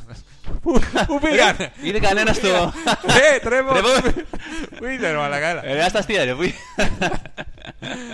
Ε, νομίζω ότι αυτό που ήταν λίγο. Να πούμε καταρχάς ότι οι Houston Rockets έχουν από τους καλύτερους general managers στο NBA. Μμμ. Είναι αυτός, αυτό που λέγαμε και την άλλη φορά, ότι αυτός και ο Danny Ainge Ναι, είναι οι θεωρούνται- τύποι που δεν σηκώνει το τηλέφωνο να... όταν ναι. έχουν να σου προτείνουν κάτι, γιατί ξέρεις ότι μάλλον θα βγεις χαμένος. ε, είναι ένας από τους τύπους ο οποίος από τους πρώτους στο NBA που άρχισε να ασχολείται με advanced stats. Άρχισε να κάνει target παίχτες συγκεκριμένους βάσει των advanced stats. Ε, είναι ένας πάρα πολύ έξυπνος άνθρωπος και πάρα πολύ σεβαστός στην κοινότητα του NBA.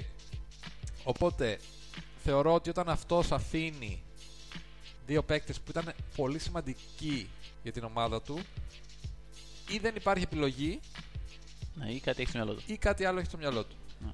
Νομίζω ότι εδώ ήταν ε, κυρίως το πρώτο. Ότι δεν είχε επιλογή. Δεν είχε επιλογή. Δηλαδή, ε, αυτό που είχαμε πει, δεν θυμάμαι αν το είχαμε πει παλιότερα, ε, ο Αρίζα είναι ένας από τους παίκτες που, αυτο- από αυτούς που λέμε basketball purists, που είναι δηλαδή οι παίκτες για το άθλημα. Μπορεί να μην δεν ξέρω να το βγάζει, γιατί και εμένα δεν μου το έβγαζε σαν εικόνα αυτό, αλλά είναι ένας παίκτης που διαβάζει συνεχώς για το άθλημα και απολαμβάνει πραγματικά τον μπάσκετ και είναι αυτός που, ξέρεις, που είναι all about basketball, τίποτα άλλο στη ζωή του.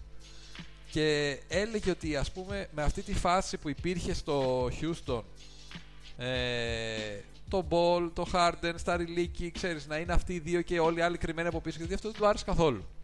Ότι ήθελε μια ομάδα τύπου Spurs, τύπου να είμαστε όλοι ίσοι. Μου κάνει λίγο Είχε παίξει βέβαια στο. λογική επιλογή του, του να πάει στους Suns. Ναι. Είχε παίξει στους Lakers, Στους Lakers, του του Kobe. Kobe. Οπότε Ναι. το είχε ζήσει κάπως Ναι, αλλά αυτό. και ο Κόμπι είναι λίγο τέτοιος τύπος. Μπορεί να, ο Α, ίδιος βέβαια να είναι basketball purist ισχύει. Ο- Ναι. Μπορεί να είναι ότι δεν με φτάνει κανένας άλλος σε μένα. ναι, ναι. Αλλά έχει λίγο αυτή την τρέλα με τον μπάσκετ. Αυτό ισχύει full. Ε, οπότε ναι, ήταν νομίζω ότι δυσαρεστημένος λίγο με όλη αυτή τη φάση. Εντάξει, Άρα προφανώς- ήταν για να φύγει. Προφανώς ήθελε να πάρει και περισσότερα λεφτά. Οκ. Δηλαδή 16 εκατομμύρια που πήρε ο, ο Αρίζα δεν μπορούσε να τα δώσει. Ο Όχι. Houston, Σωστό, σίγουρα. Σωστό. Ε, και αναγκαστικά λοιπόν έπρεπε να φύγει. Ο Εμπαμούτε, οκ. Ήταν κάποιο ένας παίκτης που κόλλαγε μεν. Αλλά και αυτός ήταν να πάει κάπου αλλού. Και έρχεται ε, η φάση με το Μέλο, που είναι μία από τις πιο διφορούμενες ε, συζητήσεις που μπορούμε να κάνουμε στο NBA. Ισχύει, ναι. Δηλαδή, είναι αυτό που λέγαμε τις προάλλες, ότι πιστεύεις αγωνιστικά ένα παίκτη, ότι μπορεί να βοηθήσει κάπως την ομάδα, ή πιστεύεις στο ότι αυτός μπορεί να ταιριάζει, μπορεί και όχι, αλλά για 2.300.000 δεν μπορώ να βρω καλύτερο παίκτη. Και αυτό Ναι. ισχύει. Ισχύει. Δεν ξέρω αν, αυτό. αν για το ρόλο που τον θες. Αλλά για, για το μέλλον να τον έχεις με 2,5 εκατομμύρια δεν είναι κακά λεφτά. Όχι, το θέμα είναι. Δηλαδή τώρα, από ό,τι φαίνεται, είναι έτοιμος αυτό που δεν έκανε πέρσι όταν τον ρωτάγανε αν μπορεί να παίξει. Να έρχεται από τον πάγκο και γέλαγε. Ε, υπάρχει μεγάλη περίπτωση φέτος να ξεκινάει έτσι. Ε, ενώ ότι αν έχεις ένα παίκτη με 2,5 εκατομμύρια, ισχύει ότι είναι super, ειδικά αν είναι ο Μέλο. Το μόνο που μπορεί να σου το χαλάσει είναι αν, είναι αν βάζεις ένα παίκτη που θα σου χαλάσει τα αποδητήρια. Που θα χαλάσει τη χημεία της ομάδας. Οι Houston παίζουν ένα πάρα πολύ σύγχρονο μπάσκετ επιθετικά. Ο μέλλον είναι ένας πάρα πολύ σύγχρονος ball stopper. το οποίο μπορεί να, μπορεί να σου χαλάσει, δηλαδή και 20.000 να του έδινες. Άμα σου χαλάσει το επιθετικό Σωστό. σύστημα, είναι ένα μεγάλο ρίσκο. Σωστό. Εγώ Και εκεί είναι όμως που μπορείς να φέρεις Michael Carter Williams για να αλλάξεις. πραγματικά το μάγκα, δεν κατάλαβε. Κάποια πράγματα είναι ότι δεν θες να πεις μεγάλη κουβέντα μέχρι να δεις ότι πράγματι ισχύει αυτό που νομίζεις. Δεν ενθουσιάστηκες με αυτό το τέτοιο. έτρεξα γυμνό στην Κυφυσία πανηγυρίζοντας ε, λόγω Celtics. Ε, νομίζω πολύ κακή επιλογή αυτή. Εντάξει, ε, είναι μια επιλογή που έχει να κάνει με και αυτός παίρνει ένα 700. Όχι, ε, για κάποιο λόγο όμως Έχει ένα, έχει ένα κορμί που του επιτρέπει να παίξει σύγχρονη άμυνα στο NBA, να αλλάξει, να μαρκάρει παίκτες που είναι πιο ψηλούς από εκείνον. Όντως δεν είναι σουτέρ, δεν ξέρω πώς μπορεί να κολλήσει αυτό το επιθετικό σύστημα των, ε, ε, των Rockets.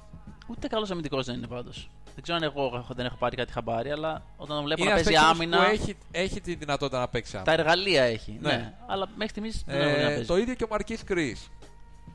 Πιο καλό πρόσπεκτ, ας πούμε, από τον Michael Carter Williams. Κοίτα, ο Μαρκής Κρίς είναι η τελευταία του ευκαιρία νομίζω. Ναι. ότι αν δεν παίξει στο σύστημα του Νταντόνι που ευνοεί αθλητικούς παίκτες, παίκτες που, παίξουν- που, πέφτ- ε, που παίζουν above the ring και που μπορούν να σουτάρουν τρίποντο, Μμμ. ε, νομίζω μετά θα ε- έχει τον τίτλο της σκουπιδάρας.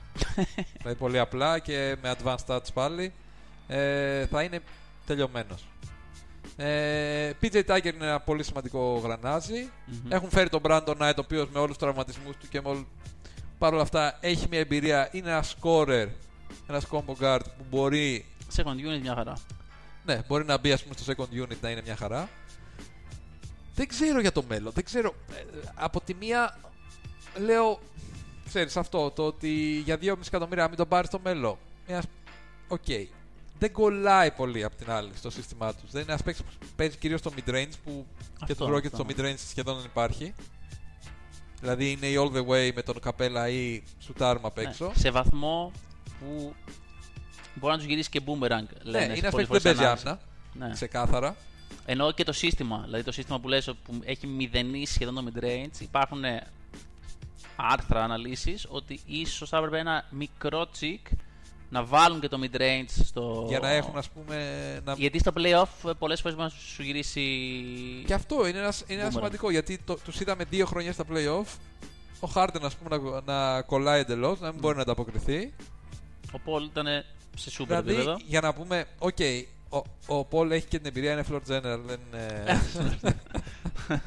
Αφιερωμένο Το στο Θοδωρή χρωστούσες. αυτό, Το αφιερωμένο στο Θοδωρή.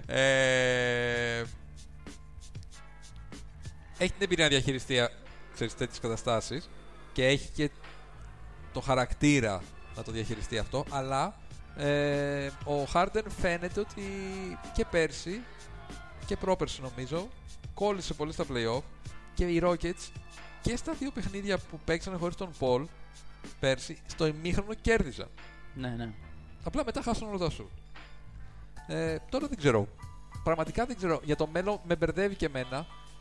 Είχανε, δεν, δεν, πηγαίνανε πολύ καλά και με τον Αντώνη. Και αυτό δεν μου κάνει πολύ λογική. Ναι. Ε, γιατί όταν ήταν στους Knicks είχαν φτάσει μάλιστα σε ένα σημείο που ήταν που ο Μέλο είχε πει ή εγώ ή ο Αντώνη. Σκέψη. Και τώρα, και τώρα είναι λίγο περίεργο.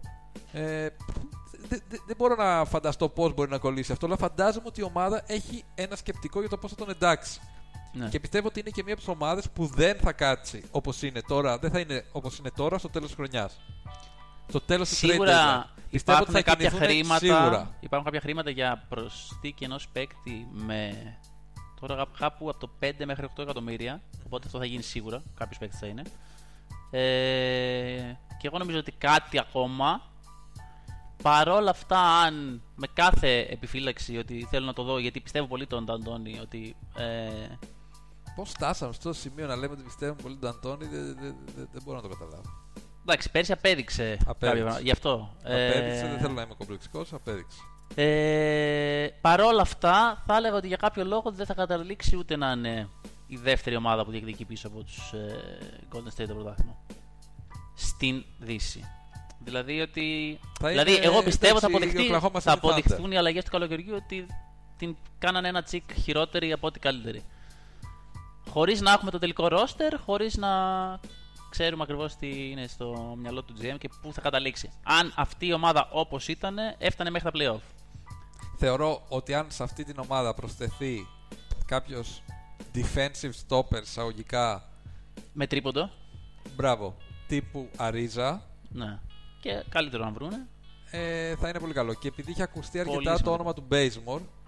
Μια χαρά. Θα ήταν ένας παίκτης που θα κούμπονε κλειδί. Μια χαρά. Και κάπου θα πάει ο Bazemore, οπότε γιατί όχι. Ναι. Ε, οπότε σίγουρα η Rockets θα είναι πάρα πολύ καλή. Δηλαδή να σου πω κάτι. Αλλά πάρα πολύ καλή, το συζητάμε. Και να μην είναι δεύτερη. Δεν νομίζω θα κάνουν τη χρονιά που κάναν πέρσι. Να πάμε δηλαδή να πούμε ότι κάνουμε 65 νίκες και πάμε για πρώτη. Το Δεν θέμα νο... είναι στα playoff να είναι μια ομάδα που μπορεί να χτυπήσει τους Golden State Warriors. Αυτό είναι το θέμα. Εντάξει, άμα μπορεί να τη χτυπήσει όλη τη χρονιά, μπορεί και, και πέρσι ήταν μια ομάδα που μπορούσε να το χτυπήσει. Ναι, απλά τώρα μήπως έγιναν λίγο χειρότεροι. Αυτό είναι το θέμα. Πιστεύω ότι θα είναι λίγο χειρότερη, αλλά δεν πιστεύω ότι δεν θα είναι μια από τις ομάδες που θα μπορούν να τη χτυπήσουν. Mm. Δεν ξέρω, προφανώς το παράθυρο τους έχει αρχίσει και κλείνει λίγο. Πολύ αλλά δεν θεωρώ ότι είναι μια ομάδα που είναι. Ξέρετε, δηλαδή θεωρώ ότι αν δεν είναι δεύτερη θα είναι τρίτη. Και αυτό ναι, το θεωρώ κυρίω γιατί έχω πει ότι θα είναι η Oklahoma City Thunder δεύτερη, οπότε δεν μπορώ να πω okay. κάτι άλλο. Πολύ πιο κάτω δεν θα είναι μια άλλη πάντα σίγουρα. Ε, ο, πάντως... Δηλαδή είναι μια contender ομάδα κανονικότατα. Τώρα συζητάμε το αν μπορεί να κάνει το βήμα παραπάνω. Για ένα παιχνίδι δεν πήρε το πρωτάθλημα. Και ένα τραυματισμό. Ναι. Δηλαδή δεν το έπαιξε το παιχνίδι όπως θα μπορούσε να το παίξει. Θα, θα έπαιζε όποιος... πλεονέκτημα έδρα και με τον Μπολ. Όποιος πέρναγε θα και εγώ το πρωτάθλημα. Ναι. Έτσι, δεν, δεν νομίζω ότι το Εντάξει, είναι μια πολύ επιθετική κουβέντα. Ισχύει, αλλά μάλλον αλλά θα έπαιρνε σαν φαβορή στον τελικό σίγουρα. Ναι. Πάμε, Los Angeles Clippers. Clippers! Κανείς ποτέ στο Los Angeles. Ποτέ, ποτέ, ποτέ. ε, ε, τι ήθελα να πω, πώς βλέπεις Clippers; Εντάξει, τώρα αυτή είναι επίσης μια χρονιά. Οι Clippers, έχω καταλάβει, ας πούμε ότι οι Clippers στα μάτια μου, σαν franchise, είναι πολύ πιο κάτω από ό,τι είναι στην πραγματικότητα. Δηλαδή, από ό,τι καταλαβαίνω, free agents μπορεί να επιλέξουν να πάνε ότι αν δεν μπορούν να παίξουν στους Lakers, και μπορεί να μην θέλουν να παίξουν με τον LeBron, αλλά μπορώ να παίξω στο Los Angeles και με Indir Gary. Οπότε... Ε, λένε ότι μπορεί να φύγουν τώρα από το Los Angeles Clippers. Το έχεις ακούσει αυτό Αλήθεια. Ναι. Αν για αυτό τελειώσανε. Δεν ξέρω. Και ποια πόλη λένε. Εκτό να πάνε στο Seattle. Seattle Clippers. ε, για πες λοιπόν, ναι. Ε, οπότε, ε, μεταβατική χρονιά, χωρίς κάποιο ιδιαίτερο ενδιαφέρον η φετινή. Φαν ομάδα, αν μείνουν όλοι υγιείς, έχουν την πλάκα τους. Ε, μ' άρεσε και εδώ μου άρεσε το pick ο Αλεξάντερ, Σάι Γκίλτζιους Αλεξάντερ. Λένε ότι είναι πάρα πολύ καλός, δεν τον έχω δει προσωπικά. Ε, μ' άρεσε ο rookie. Μετά έχουν τον Beverly, πάντα φαν, έχουν Μίλος για να γουστάρουμε, λίγο assist κτλ. Ε, Λου Williams, ε, φοβερή περσινή χρονιά. το φοβερό δίδυμο Tobias Harris με Boban Marjanovic. Θεοί. Θεοί. Θεοί. Θε- Δεν θεοί. θα πάρει χαμπάρι τον Bias μέχρι να πάει σκληρό. Ήταν τέτοια θεότητα. Ναι. Πάρα πολύ πλάκα. Πήρανε Γκορτάτ. Ε, για να κάνει ό,τι έκανε και στους Wizards πάνω κάτω. Δεν έχουν κακό ρόστερ, έμπειρο ρόστερ, μηδέν rebuilding. Δηλαδή είναι μια ομάδα η οποία είναι μια ομάδα η οποία μπορεί και να μπει και playoff, αλλά και αυτή έχει πολύ χαμηλό ταβάνι. Πού μπορεί να φτάσει αυτό το πράγμα; Δεν είδαμε το comment πριν. Sorry, θα γυρίσω ένα τσικ πίσω. Ναι. Του φίλου του Γιάννη, ο οποίος ε, λέει ότι αυτό που είπα εγώ, ας πούμε, ότι ο Μαρκίς Κρις, αν δεν παίξει φέτος, έχει τελειώσει ε, και είναι 21 χρονών. Έχει δίκιο σε αυτό που λέει. Ναι, εντάξει, Αλλά οκ. εγώ δεν το, λέω, δεν το λέω με την έννοια ότι έχει τελειώσει σαν παίξει και δεν θα ξαναπαίξει ποτέ μπάσκετ. Αυτό που λέω είναι ότι όταν μπήκε στο NBA είχε. Το hype, ας πούμε. Δεν είχε το hype, αλλά είχε ότι ή θα είναι bust ή θα είναι το στυλ του draft. Αυτό ήταν η λογική όταν draftάρανε οι Suns τον, ε, τον Chris. Στους Suns φαίνεται ότι δεν κόλλησε μία και τώρα πάει σε μία ομάδα η οποία είναι βάσει των χαρακτηριστικών του η ιδανικότερη ομάδα για να παίξει. Σε αυτή την ομάδα λοιπόν, αν δεν παίξει, δεν με ενδιαφέρει το αν θα είναι φέτος ή αν θα κάτσει άλλο ένα χρόνο και θα παίξει του χρόνου. Εννοώ ότι αν δεν παίξεις Αν δεν αυτό, ταιριάξει εκεί, αν δεν ταιριάξει εκεί, Κάτι τότε σημαίνει. σίγουρα θα φέρει το χαρακτηρισμό bust. Ότι μπορεί να συνεχίσει να παίξει μπάσκετ και να ανέβει κάποτε στην καριέρα του, οκ, ναι. Ναι, ναι, ναι. Αλλά δηλαδή θέλω να σου ξεκαθαρίσω ότι δεν θέλω να πω ότι τελείωσε σαν παίκτη στα 21 του. Μπορεί να το είπα λίγο υπερβολικά, αλλά εννοώ ότι σωστό. Δεν θα, δεν θα έχει πιάσει ποτέ αυτό το potential που φαινόταν να έχει. Αυτό. Και συνεχίζουμε τώρα για τους ε, Clippers. Ε, συγγνώμη, σε διέκοψα. Μμμ. Ε, ναι, αυτό είναι. Δηλαδή είναι roster με πολύ καλούς παίκτες, με καλούς παίκτες. Δηλαδή και ο Bradley είναι καλός παίκτης και τον Μπούα μου δεν τον πήρανε, στους Clippers είναι και αυτός. Ε, αλλά είναι αυτό Είπαμε, το οποίο... έχουν καλούς παίκτες στα, στις, ε, στις θέσεις των forward. Μεγκάλο και ε, Harris. Έχουν Avery Bradley, Ναι. Lou Williams. Όλοι κάποιες Θεόδωσιτς. ηλικίας, όλοι κάποιες ηλικίας. Έχουν εμπειρία. έχουν εμπειρία, αλλά δηλαδή αυτό είναι roster διεκδίκησης χωρίς τους δύο superstars που χρειάζεται Σωστό. για να είναι actually διεκδικήτρια. Σωστό. Απλά εκεί το δέναμε το αρχικό ότι είναι αγορά που αν μπορέσει ας πούμε, αυτό το καλοκαίρι να κάνει attract αυτούς τους star θα έχει πολύ ενδιαφέρον τι θα γίνει. Και τώρα πάμε Μμμ. και θα σου πω κάποια πράγματα Τόσε. που πιστεύω ότι μπορεί να σου δώσουν λίγο Τρέλα ναι, Τέτοιο. με- όπως με το Memphis. Ε, οι Clippers θεωρούνται ένα από τα πιο underrated franchises αυτή τη στιγμή στο NBA. Γενικότερα, το community του NBA που ασχολείται με stats, το community του NBA που δεν ασχολείται μόνο με τα ονόματα των παικτών. Underrated. Ναι. Άρα ότι η αξία του είναι μεγαλύτερη από ό,τι που φαίνεται. Σωστά. Οκ. Δηλαδή ότι. Εντάξει, υπάρχουν και μερικοί που πιστεύουν ότι μπορεί να είναι καλύτερα και τους Lakers φέτος. Δεν το πιστεύω εγώ. Ε, σαν ομάδα ή Πώς; σαν, σαν ομάδα ή σαν ε, franchise, ας πούμε. Πώς το... σαν ομάδα. Αθλητικά το οκ. λέω. Οκ. Μπασκετικά. Μμμ. Πάμε λίγο τώρα τέτοιο. Είναι από τις πιο diverse ομάδες στο διοικητικό τους κομμάτι. Σε αυτό που είναι εκτός του παρκέ. Μμμ. Ε, και κάνουν μικρά πραγματάκια, κάποια πιο χαζά, κάποια λίγο πιο σαν να έχουν ένα πλάνο ε, που μπορεί να προσελκύσει, ας πούμε, για να, για να προσελκύσουν κάποιον μεγάλο star. Ένα από αυτό, ε, ένα από αυτά τα πράγματα ήταν η απόλυση του Bruce Bowen από σχολιαστή των αγώνων τους. Ναι. Θυμάστε τον Bruce Bowen που Ναι, έβαλε ναι, στους ναι. Spurs, που έβαλε Και τα ήταν, πόδια ε, κάτω από τα, ναι, ναι, ναι. το Απ' πόδι τους του πιο κάτω από τα βρώμικους σούταρε ο ever, άλλος. ναι, ναι. Ε, αυτός λοιπόν σχολίαζε Τα παιχνίδια των Τις- Clippers. το, τα παιχνίδια των Clippers και σχολίαζε προφανώς και την θέση του Kawhi Leonard με τους Clippers Α, οκ. για τους ε, Spurs. Ήταν full αρνητικός. Ε, Και τον δηλαδή διώξανε- είχε, είχε εκδηλωθεί πολύ αρνητικά για τον Kawhi. Εντάξει, πολύ αρνητικά, δεν είπε ότι είναι μαλάκας. Κατάλαβες, είπε Φαινόταν, ότι ξέρω εγώ σε αυτό το έβαζε. σύστημα, αφού δεν μπορεί να προσαρμοστεί εκεί και προφανώς είχε κάποιο πρόβλημα, κάτι τέτοιο. Τον τελείωσαν.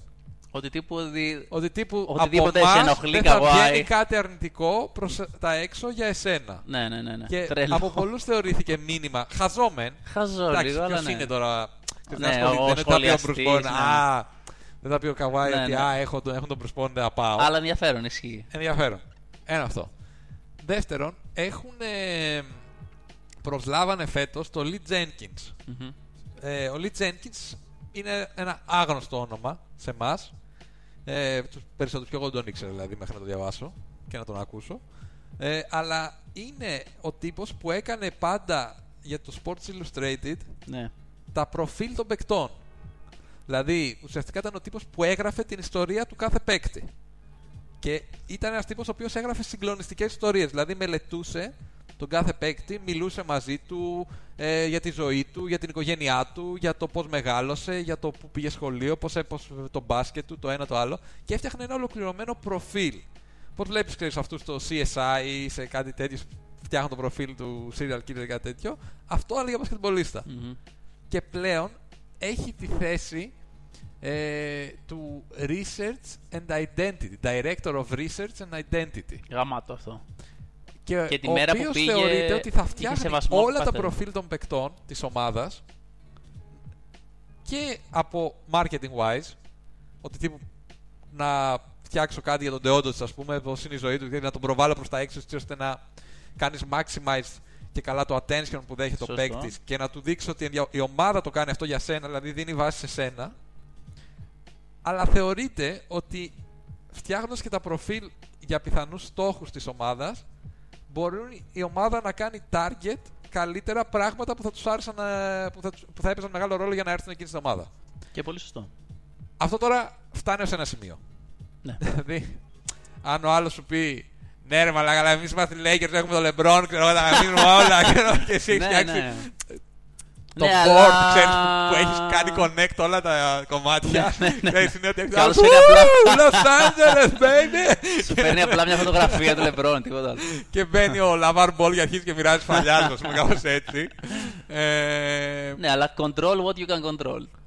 Ναι, και ο Όχι. ίδιος έλεγε, άκουσα τη συνέντευξή του και έλεγε ότι αν πας, λέει, σε συνάντηση τύπου των. Ε, ε, της διοίκησης, δεν το, λέω, δεν το λέω καλά αλλά δεν μπορώ, δεν μπορώ να το πω κάπως αλλιώς για τους Clippers γιατί δεν είναι, δεν είναι ότι είναι ο πρόεδρος, ο αντιπρόεδρος και είναι η διοίκηση θέλω να πω τους ανθρώπους που είναι εκτός παρκέ Μμμ.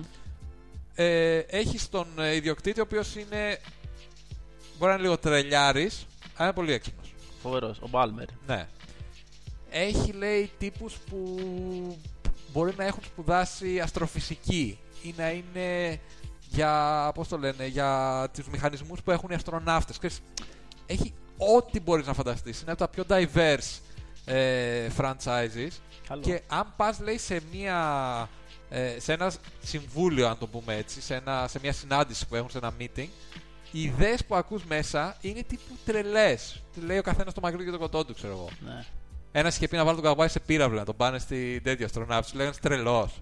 Αυτό βλακίες λες. αλλά-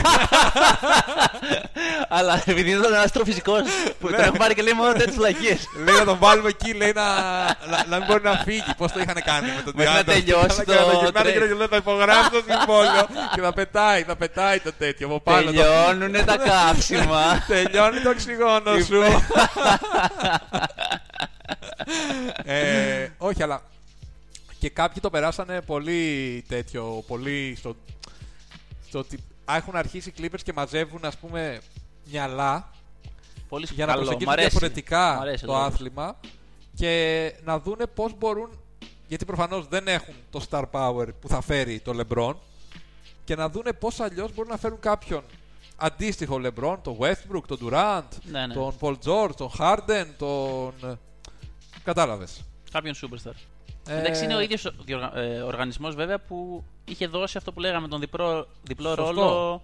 Στον Doc Rivers και απέτυχε. Απέτυχε. Αλλά εννοώ ότι πολύ παλιακό Και θεωρώ και πώς ότι το άλλαξε ακόμα μετά. και αυτό τώρα είναι κάτι. Ο Doc Rivers είναι ένα προπονητής που δεν ταιριάζει ακριβώς αυτό και στο σύγχρονο μπάσκετ. Και αυτό, και αυτό ισχύει, Ε, ναι. Οπότε. Ίσως κάποια στιγμή να... ίσως είναι ένας προπονητής που δεν θα κόλλαγε πάρα πολύ. Και επίσης έχουν το Lawrence Frank, President of Basketball Operations πλέον, ο ο οποίος αυτό το έλεγε ο Λι Jenkins, ε, ο οποίος είναι πολύ ενδιαφέρον τύπος. Ε, είχα ακούσει την, ε, το podcast που είχε κάνει μαζί με τον, ε, τον Watts νομίζω. Δεν είμαι σίγουρος. Ή τον Zach Lowe, ένα από τους δύο. Ε, και έλεγε ότι είναι ένας τύπος ο οποίος ζει και αναπνέει πραγματικά για τον μπάσκετ. Είναι αυτός που ήταν προπονητής του Nets παλιότερα. Ε, ζει και αναπνέει για τον μπάσκετ όλη μέρα. Μπορεί να φύγει ε, 5 ώρα το πρωί από το γραφείο. Τις ε, 7 η ώρα να είναι εκεί, ξέρεις. Είναι ένας τύπος που ζει πραγματικά γι' αυτό και μπορεί να σου πει πλέον για το οτιδήποτε. Δηλαδή έλεγε ότι President of Basketball Operations πήγαινε στην προπόνηση και καθόταν ας πούμε με το μαξιλάρι για να κάνει άμυνα στους ψηλούς για το πώς θα γυρνάει ο ψηλός να τέτοιο. Και ότι έδινε ας πούμε αυτή την κουλτούρα Ωραίο. Που μάλλον την έχουν και στους Timberwolves Δηλαδή από εκεί το πήρανε. Ναι, Απλά φορούσαν κάτι για τον box εκεί. Δεν ξέρω αν. Δεν είχε εξακριβώς Δεν είχαν περάσει μπερδέψει, Δεν είχαν δύο δει λίγο. Δεν είχαν λίγο μπερδέψει. Τους είχε μπερδέψει ο αστροφυσικός. Του έλεγε κάτι τρέλες. και λέει παιδιά από αύριο. Ναι. Ε, Οπότε ναι, είναι, ξέρεις, φαίνεται να χτίζεται κάτι πολύ καλό στο Los Angeles. Αλλά απ' την άλλη είναι οι Clippers, οπότε μπορεί ξαφνικά να γίνει κάτι και να. Να Τι; βάλουν μια βόμβα, ας πούμε, για να το διαλύσουν όλο αυτό το πράγμα. Πλέον νομίζω ότι με την αποχώρηση του DeAndre, του Blake Griffin, που, του Paul που είχε φτάσει η ομάδα ένα ταβάνι. ναι, και καλά κάνανε. Ναι, και, Και το το κάνανε και διαλύσανε. ομαλά. Ναι. Και έχουν πλέον χτίσει, ας πούμε, κάτι το Α- οποίο φαίνεται. Εντάξει, τώρα όλα αυτά που λέμε είναι μια θεωρία και μπορεί στην πράξη να είναι κάτι διαφορετικό στις αποφάσεις γύρω από τον μπάσκετ, αλλά φαίνεται ότι έχουν νέες ιδέες. Εμένα Ισχύει. προσωπικά αυτό μου αρέσει πολύ σε μια ομάδα και έχω αρχίσει πλέον και συμπαθώ τους Clippers με αυτά που ακούω. Εγώ Παρότι αυ- ούτε ο Doc Rivers ούτε γενικότερα το ολόκληρο franchise μου ήταν ιδιαίτερα συμπαθή. Αυτό το οποίο ισχύει όμως είναι ότι με τον τρόπο που το πάνε, δηλαδή είναι καλό μια ομάδα όταν μπαίνει στο free agency να μην εξαρτάται από αυτό. Δηλαδή αυτό να είναι το κάτι έξτρα. Ε, για τους Clippers, αν είναι να φτάσουν στην διεκδίκηση, με αυτό το roster που έχουν, ε, το free agency αυτό είναι ο το μόνος roster- δρόμος. Ναι. Ενώ ότι, Αυτό πρέπει να ναι, σου πω. ε, Αλλά- Είναι μια ομάδα που θα μπορούσε να τον έχει αυτόν τον δρόμο. ναι, ναι, Το ναι. Milwaukee δεν θα μπορούσε. Ισχύει. Παίρνεις και τον δρόμο που σε παίρνει να πάρεις. Οπότε η φετινή ομάδα, φαν ομάδα, καλοί παίκτες, να δούμε πού μπορεί να το πάει. Ε, και το επόμενο καλοκαίρι θα είναι πάρα, πάρα πολύ σημαντικό για τους Clippers. Καλή ομάδα που το πάει ολόσωστα, ίσως πιο ολόσωστα από το. σίγουρα πιο ολόσωστα από το 90% των ομάδων και στις top top top ομάδες είναι η τελευταία ομάδα που αφήσαμε. Για Ναι. τους πολύ μερακλείδες που 10 η ώρα το... του Σαββάτου είναι ακόμα μαζί μας. Και για του όχι τόσο Αλλά μεγάλου και που τους- δεν μας ακούνε, αλλά θα μας ακούσουν αύριο και έχουμε τέτοιο να το πούμε. Ναι. Μπορεί να ακούσετε την εκπομπή μας στο Spotify και στο Mixcloud. και στο Mixcloud και στη σελίδα μας στο Facebook. Apple Podcasts. Περιμένουμε ακόμα. Περιμένουμε, τα Apple Περιμένουμε Podcasts. Μας την πολεμάει έγκριση. λίγο η Apple. ε, Utah Jazz. Utah Jazz, φίλε. Η τελευταία ομάδα στην οποία θα αναλύσουμε. Οι οποίοι νομίζω κάνανε φέτος το. Δηλαδή υπάρχουν καλοκαίρια και καλοκαίρια. Ναι. Δεν ξέρω αν έχεις ακούσει και το τραγούδι που λέει καλοκαίρια και χειμώνα. Και χειμώνες αυτό. Κάτι τέτοιο. Περιμένω Ε, να φανείς. Και νομίζω ότι κάνανε το καλύτερο καλοκαίρι που έκανε ομάδα στην, ε, στο NBA. Γιατί το λες αυτό όμως. Γιατί φαίνεται το φώτι κατσικάρι. Α, μπράβο. ε, και έχουν, όπως είπε και ο προπονητής τους, ε, σύστημα που λέγεται Σπανούλης. το οποίο; Ή Βγαίνει ένας Crossover στο και τρίποντο. Για buzzer beater. Ε, Αλλά το κάνει ο Ρούμπιο και πάνε όλα έρθουν. Δεν έχει βγει ποτέ. Δεν αλλά έχει υπάρχει- βγει, αλλά τιμήσανε και Λοιπόν, τι είναι κέν, ρε. Πώς το το Τιμή. είπε λίγο γαλλικά τιμή σε νεκέν. Μανεκέν, τύπου. Ε, λοιπόν, πάμε λίγο. Έχουν, εντάξει, ήταν μια από τις ομάδες έκπληξη. Μμμ. Όχι μεγάλη, βέβαια. Περίμενες να είναι τόσο ψηλά, δηλαδή, η Jazz. Εσύ αυτό θες να μου πεις. άπαξ και καταλάβαμε όλοι τι παίκτη είναι ο Μίτσελ, ε, νομίζω ότι ξέροντας ότι έχει ένα πάρα, πάρα πολύ καλό προπονητή, ότι θα πήγαινε καλά. Είναι ο προπονητής των Jazz ο πιο cool προπονητής που δεν φαίνεται να τον επηρεάζει τίποτα μέσα στον αγώνα; Ή ο, πιο, δε- ή ο δεύτερος, δεν τον Popovich; Καλά, τον Stevens δεν τον επηρεάζει επίσης τίποτα. Και αυτός. Δηλαδή είναι το απόλυτο poker face. Μπορεί να και περδίσουμε το πρωτάθλημα και Ναι, να αλλά μην κάνει τίποτα. Ο Σνάιντερ τον βλέπω λίγο ξέρεις, σαν αυτού τους πράκτορες CIA λίγο. Ο Κάτι Σνάιντερ τέτοιο είναι, μου λέ- σκάει. λένε όλοι ότι ξέρεις από ταινία ότι είναι ο κακός. Ναι, ότι τύπου ξέρεις, κάθεται και τα έχει οργανώσει όλα κάπως έτσι. Θεός. Πολύ, πολύ cool ισχύει και αυτός. Ε, πάνω κάτω αυτό το καλοκαίρι δεν κάναμε πολλά γιατί αυτή η ομάδα χτίζει σιγά σιγά και το πάει έτσι. Ε, πολύ καλό πικ πιστεύω θα αποδειχθεί ο πολύ αντιπαθής αντίπος ε, Grayson Allen Γιατί λευκός έτσι; από τον Duke ε, γιατί νομίζω ότι έχει και τη φήμη ότι Πες είναι μου λίγο ε, αλυτάκι ας πούμε λίγο, και σπα... λίγο αλυτάκι ε, πλούσιο δεν ξέρω Ναι. αν ε, Ναι, και ναι, ότι ναι. θα σπάσει πολύ τα νεύρα πολλών θα το δείτε Είδε φέτος το τέτοιο στο. Ναι, ποιος ήτανε; Στο Summer League, νομίζω πλαγώθηκε εμένα. και γνωστός ήταν δεν Ναι, θυμάμαι δεν ποιος σε θυμάμαι ποιον τώρα.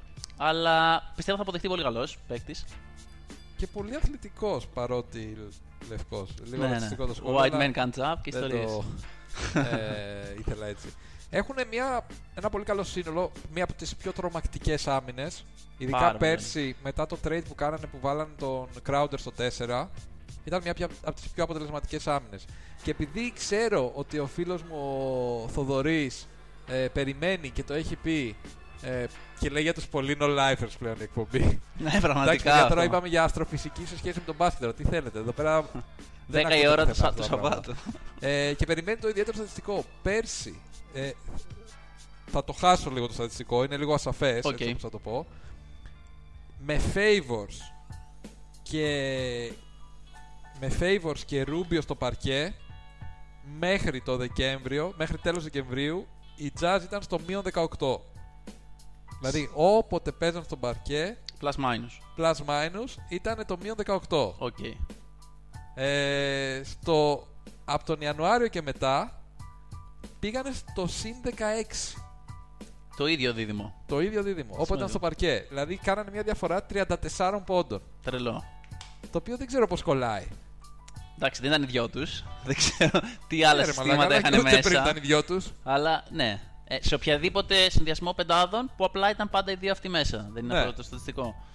Ε, Ε, είναι ένα πολύ ακραίο στατιστικό γιατί είναι μια από τις πολύ εντυπωσιακές αλλαγές μέσα στη χρονιά. Ναι. Και φαίνεται. Ένα δείγμα development Είναι, είναι γενικότερο. δείγμα development και δείγμα του πώς προσαρμόστηκε ο Ρούμπιο στο, Ναι. στο, στο παιχνίδι και στο game plan που είχε η Μινεσότα, ας πούμε. Και πώς Πολύ έμεινε καλός και υγιή στη ο Utah. Favors. Πέρσι. Ναι. Ήταν μια Και αυτό σκεφτόμουν. Ε, μας παρακολουθούν εδώ απίστευτα, απίστευτα πράγματα. Έχουν έρθει οι οπαδοί τους Second Mega απ' έξω και τέτοια. ε, και χαμός γίνεται και λοιπά. Πανηγύρια. ε, λοιπόν, ναι, και ήταν, είναι ένα στατιστικό το οποίο εγώ όταν το είδα είπα, όπα μαν, ξέρω εγώ. Πολύ, δεν είναι, ξέρεις. Από το μείον 18 στο συν 16, 34 πόντους διαφορά. Δυνατό. Έκανε ένα πολύ δυνατό finish. Εντάξει, ίσως έπαιξε ρόλο ότι ήρθε και ο Γκομπέρ μετά προφανώς και τέτοια. Σίγουρα όλα παίζουν τον ρόλο Σημαντικό. του. Ε, αλλά είναι μια σκέρη ομάδα στην άμυνα. Ναι, και πάλι αρκετά υπάρχουν. efficient στην επίθεση. Είναι, είναι efficient ή όχι efficient; Αρκετά efficient. Ναι, είναι efficient και στην επίθεση. Ένα πράγμα που πάλι πρέπει να αποδειχτεί αν δεν ισχύει είναι ότι και φαίνεται σε πάρα πολλές ομάδες στα playoff είναι ότι πρέπει να καταφέρεις να παίξεις ε, top top άμυνα με πεντάρι που δεν είναι στο στυλ του Γκομπέρ. Δηλαδή ο Γκομπέρ είναι ένας ασύλλητος παίκτης αμυντικά στη regular season. Στο small ball που πολλές φορές παίζεις για παραπάνω λεπτά στα playoff ε, Δεν μπορεί να είναι πιο ακολουθήσεις. δύσκολο. Είναι πιο δύσκολο. Και είναι σαν να κάνεις ε, neutralize ένα παίκτη ο οποίος είναι φοβερός αμυντικός ε, το οποίο μέχρι στιγμής τους έχει δημιουργήσει προβλήματα στα playoff. Σίγουρα. Δεν ξέρω Αλλά πώς δεν νομίζω ότι προσαρμόζεις είναι το... και παίκτης που. Εντάξει, σίγουρα δεν είναι, δεν είναι το ίδιο με τον Draymond Green να κάνεις switch στα πάντα και να. Δεν μπορείς να το κάνεις αυτό. Κάπως αλλιώς κάποια άλλη είναι η Οκ, λύση. ναι, αλλά. Εντάξει, εξαρτάται από το πώς προσαρμόζεις και το game plan της ομάδας και να κάνεις και switch στα πάντα. Αν δεν είσαι οι Warriors, δεν είναι ίσως σωστή επιλογή. Δεν είναι κάτι που μπορούν να το κάνουν όλοι, γιατί το κάνουν όλοι. Όχι, όχι. Αλλά και εκεί δεν πρέπει είναι να βρεις και κάτι απάντηση που είναι πώς... σωστό να το κάνουν όλοι. Σίγουρα όχι. Γιατί Δηλαδή δεν μπορεί έχεις να το... φτάσει στο σημείο το switch να είναι λάθος. Ναι, ναι, ναι. Είναι κάτι, είναι πολύ πολύ προφανές και πολύ κακό ίσως το παράδειγμα που θα δώσω, αλλά το έβλεπες, ας πούμε, και πέρσι στον Ολυμπιακό. Αντίστοιχα, ότι προσπαθούσε να κάνει switch τα πάντα σε κάποια παιχνίδια και γινόταν switch χωρίς να υπάρχει κανένα νόημα. Ναι, και αυτό σημαντικό. Ε, Ακόμα και οι Warriors που λέμε, ο Κάρι δεν αλλάζει τα πάντα. Ενώ ότι Ναι, ναι, υπάρχουν προφανώς. Μα όλα είναι με- κανόνες για το όλα, τι όλα, αλλάζουν. Μπράβο, ακριβώς. Ε, αλλά έχουν χτίσει ένα πολύ δυνατό σύνολο οι Jazz. Δεν ξέρω αν μπορούν να κάνουν αυτό. Νομίζω ότι όλα πλέον εξαρτώνται από το πόσο αναπτύσσεται ο Μίτσελ. ο Μίτσελ. Ισχύει. Τι ταβάνι μπορεί να τους δώσει. Δηλαδή, αν εμφανιστεί ο Μίτσελ να κάνει ακόμα καλύτερη χρονιά από πέρσι, ξέρω εγώ, μπορεί να πάρει και τελικό περιφέρειας. Μμμ, Δεν θα μπορούσε να κερδίσει το Houston. θα μπορούσανε. Η αλήθεια είναι. Δηλαδή έχουν. Σαν οργανισμός έχουν όλα τα καλά. Δηλαδή υπάρχει μια φανταστική χημεία. Υπάρχει ένας πολύ καλός προπονητής. Υπάρχει ταλέντο στην ομάδα τους. Υπάρχουν Υπάρχει πιο ένας έμπειροι παίκτες. Υπάρχει ένας superstar, Υπάρχει ένας superstar. νέος superstar. Υπάρχει έδρα. Ναι, υπάρχει άμυνα που με την άμυνα κερδίζεις προθυνότητα. σω φέτος πράγματι να είναι η χρονιά που πάνε Πολλοί ένα τους βήμα έχουνε παραπέρα. Στην πρώτη τετράδα. Δεν, ε, θα μου κάνει εντύπωση, αλλά δεν θα πέσει και τα σύννεφα. Δηλαδή, Ναι. Ε, δεν έχουν ακόμα το ρόστερ που βλέπουμε σε άλλες ομάδες που τις συζητήσαμε σαν ομάδες πρωταθλητισμού. Αλλά πιθανώς με όλα τα υπόλοιπα καλά που έχουν να μπορούν αυτό το κενό να το καλύψουν. Είναι οι νέοι Spurs, ας πούμε, του NBA. Ναι, αλλά οι Spurs για να πάρουν τα πρωταθλήματα που είχαν, είχαν μεγαλύτερο star power. Σωστό. Το οποίο ακόμα τους λείπει. Ήταν και άλλη εποχή. Δηλαδή δεν πιστεύω ότι στο τέλος χρονιάς μπορεί να καταλήξουν οι Utah να παίρνουν το πρωτάθλημα φέτος. Δεν είναι ακόμα εκεί. Και εγώ δεν πιστεύω ότι αυτό μπορεί να γίνει. ναι. Ε, αλλά από τις πιο ωραίες ομάδες για να δει κανείς. Και επειδή έχουμε Joe πιάσει Ingles λίγο θεός. στατιστικά, ε, ποιος είναι ο παίκτης, τώρα που έχουμε φτάσει έχουμε αναλύσει όλες τις ομάδες του NBA, ποιος είναι ο παίκτης ο οποίος ε, έχει πάνω από 44% στα τρίποντα και τις δύο χρονιές, τις δύο τελευταίες χρονιές του NBA. Ένας παίκτης το έχει αυτό. Και είναι Utah ή δεν είναι Utah; Δεν ξέρω. Ε, δεν, ξε- δεν ξέρω. Άμα είναι Utah να το κοιτάξω, να προβλέψω.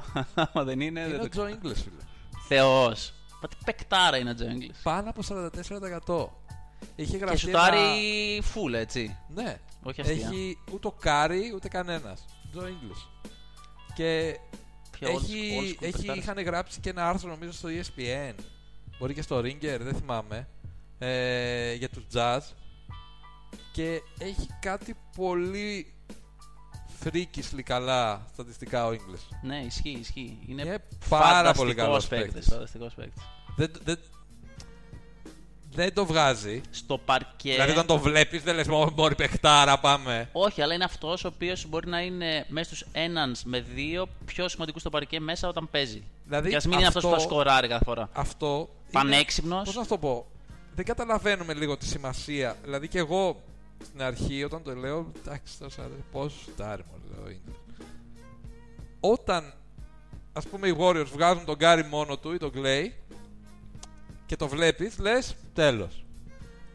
Όταν βλέπεις τον English, λες εντάξει, δεν είναι και σίγουρος. Και τελικά, ξέρεις, Είναι είναι, πιο- είναι, είναι Ναι, πιο ναι. effective. Ναι, ναι, ναι. ναι. Ε, Ισχύει. πιο efficient. Ε, εντάξει, αυτό το είναι και λίγο δικό μου το τελευταίο. ότι είναι- Μπορεί να μην είναι και πιο efficient γενικά. Εντάξει. Δεν έχω δει, πρέπει να δω το στατιστικό. Αλλά το λέω ότι στο τρίποντο είναι Special. πραγματικά από τους καλύτερους αυτή τη στιγμή στο NBA. Και γενικότερα είναι ένας παίκτης ο οποίος είναι πάρα πολύ σημαντικός, πάρα πολύ καλός στην άμυνα. Ε, πολύ έξυπνος. Έχει playmaking skills. ε, έχει. Δεν ξέρω, τα έχει όλα. Έχει όλο το πακέτο. Εκτός από την εμφάνιση. Ισχύει αυτό.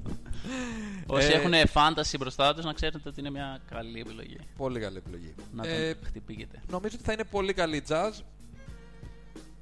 Είναι μια από τις ομάδες που μπορεί να βελτιωθεί μέσα στη χρονιά. Δεν ξέρω αν θα κάνει μια χρονιά με πέρσι. Μπορεί να κάνει ας πούμε, δύο νίκες λιγότερες. Η Δύσης θα είναι πολύ δύσκολη φέτος. Και θεωρώ ότι είναι μια από τις ανερχόμενες ομάδες προφανώς στο NBA αυτή τη στιγμή.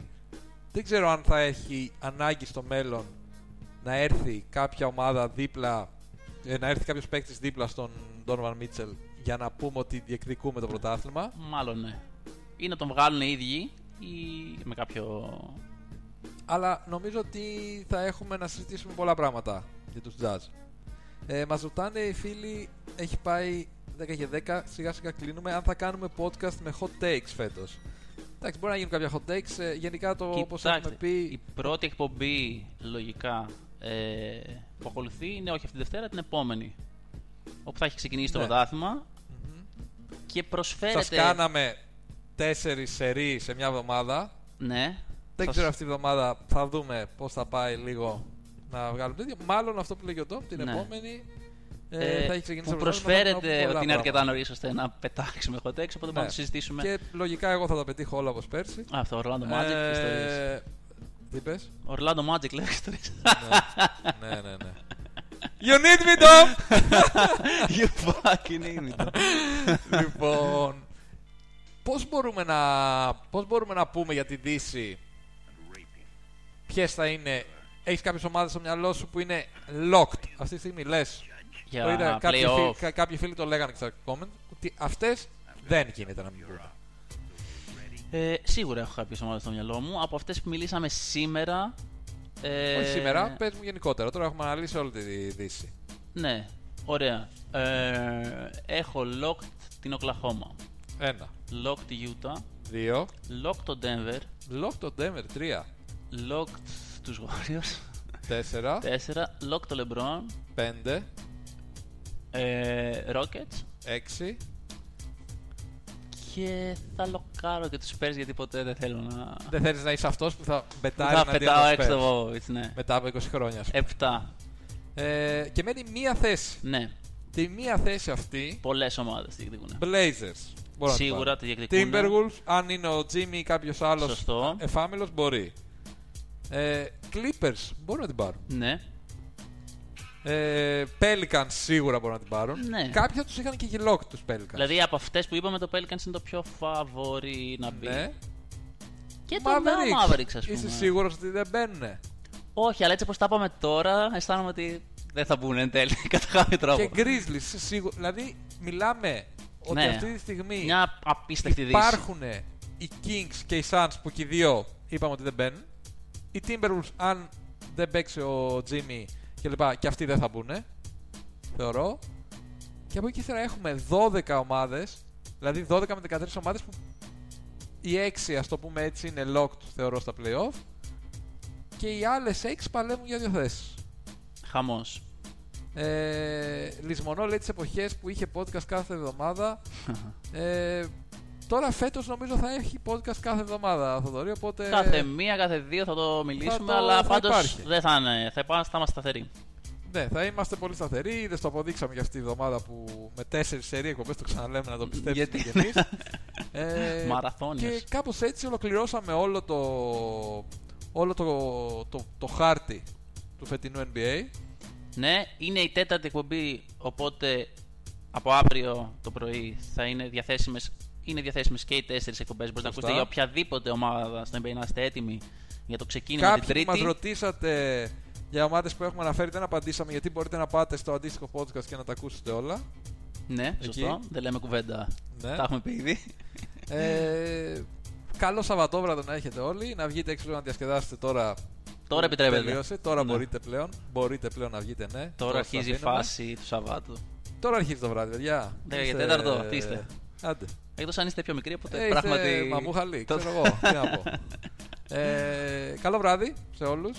Καλό βράδυ. Να Τρίτη... μείνετε συντονισμένοι σε λίγο γιατί τώρα ξέρετε, αρχίζει το NBA, θα είμαστε σε επάλξη συνεχώς. Άρχισε και Ευρωλίγκα. Ναι. Ε, Μπορεί στην επόμενη εκπομπή, αν δεν έχουμε να πούμε, να κάνουμε μια, ένα mini section. Αμέ. Ε, μέσα στη εβδομάδα θα μπορούσαμε μέσα στη εβδομάδα. Θα να μπορούσαμε για κάνουμε Ευρωλίγα να λίγο Ευρωλίγα. ξεπετάξουμε για όσους. να, ναι, δηλαδή να αρχίσουμε λίγο, τάκ, τάκ, να πούμε λίγο Ευρωλίγα εμείς. Έχει και αντιπλέγωνιστική νομίζω αυτή τη εβδομάδα. Έχει, Όχι. ναι, τρίτη έχει παιχνίδι πάντως. ναι, ναι, ναι. Ωραίο αυτό. Θα το βρούμε, θα το μιλήσουμε. Το έχουμε στα υπόψη. Ε, καλή συνέχεια και όπως είπαμε, μείνετε συντονισμένοι Twitter, Instagram, Facebook, χαμός, Apple Podcast σε λίγο. Γίνεται έχεις. πανικός. Λοιπόν, Second Bake. Καλή σεζόν να έχουμε. Second bake. Καλή αρχή, παιδιά. Shake and bake.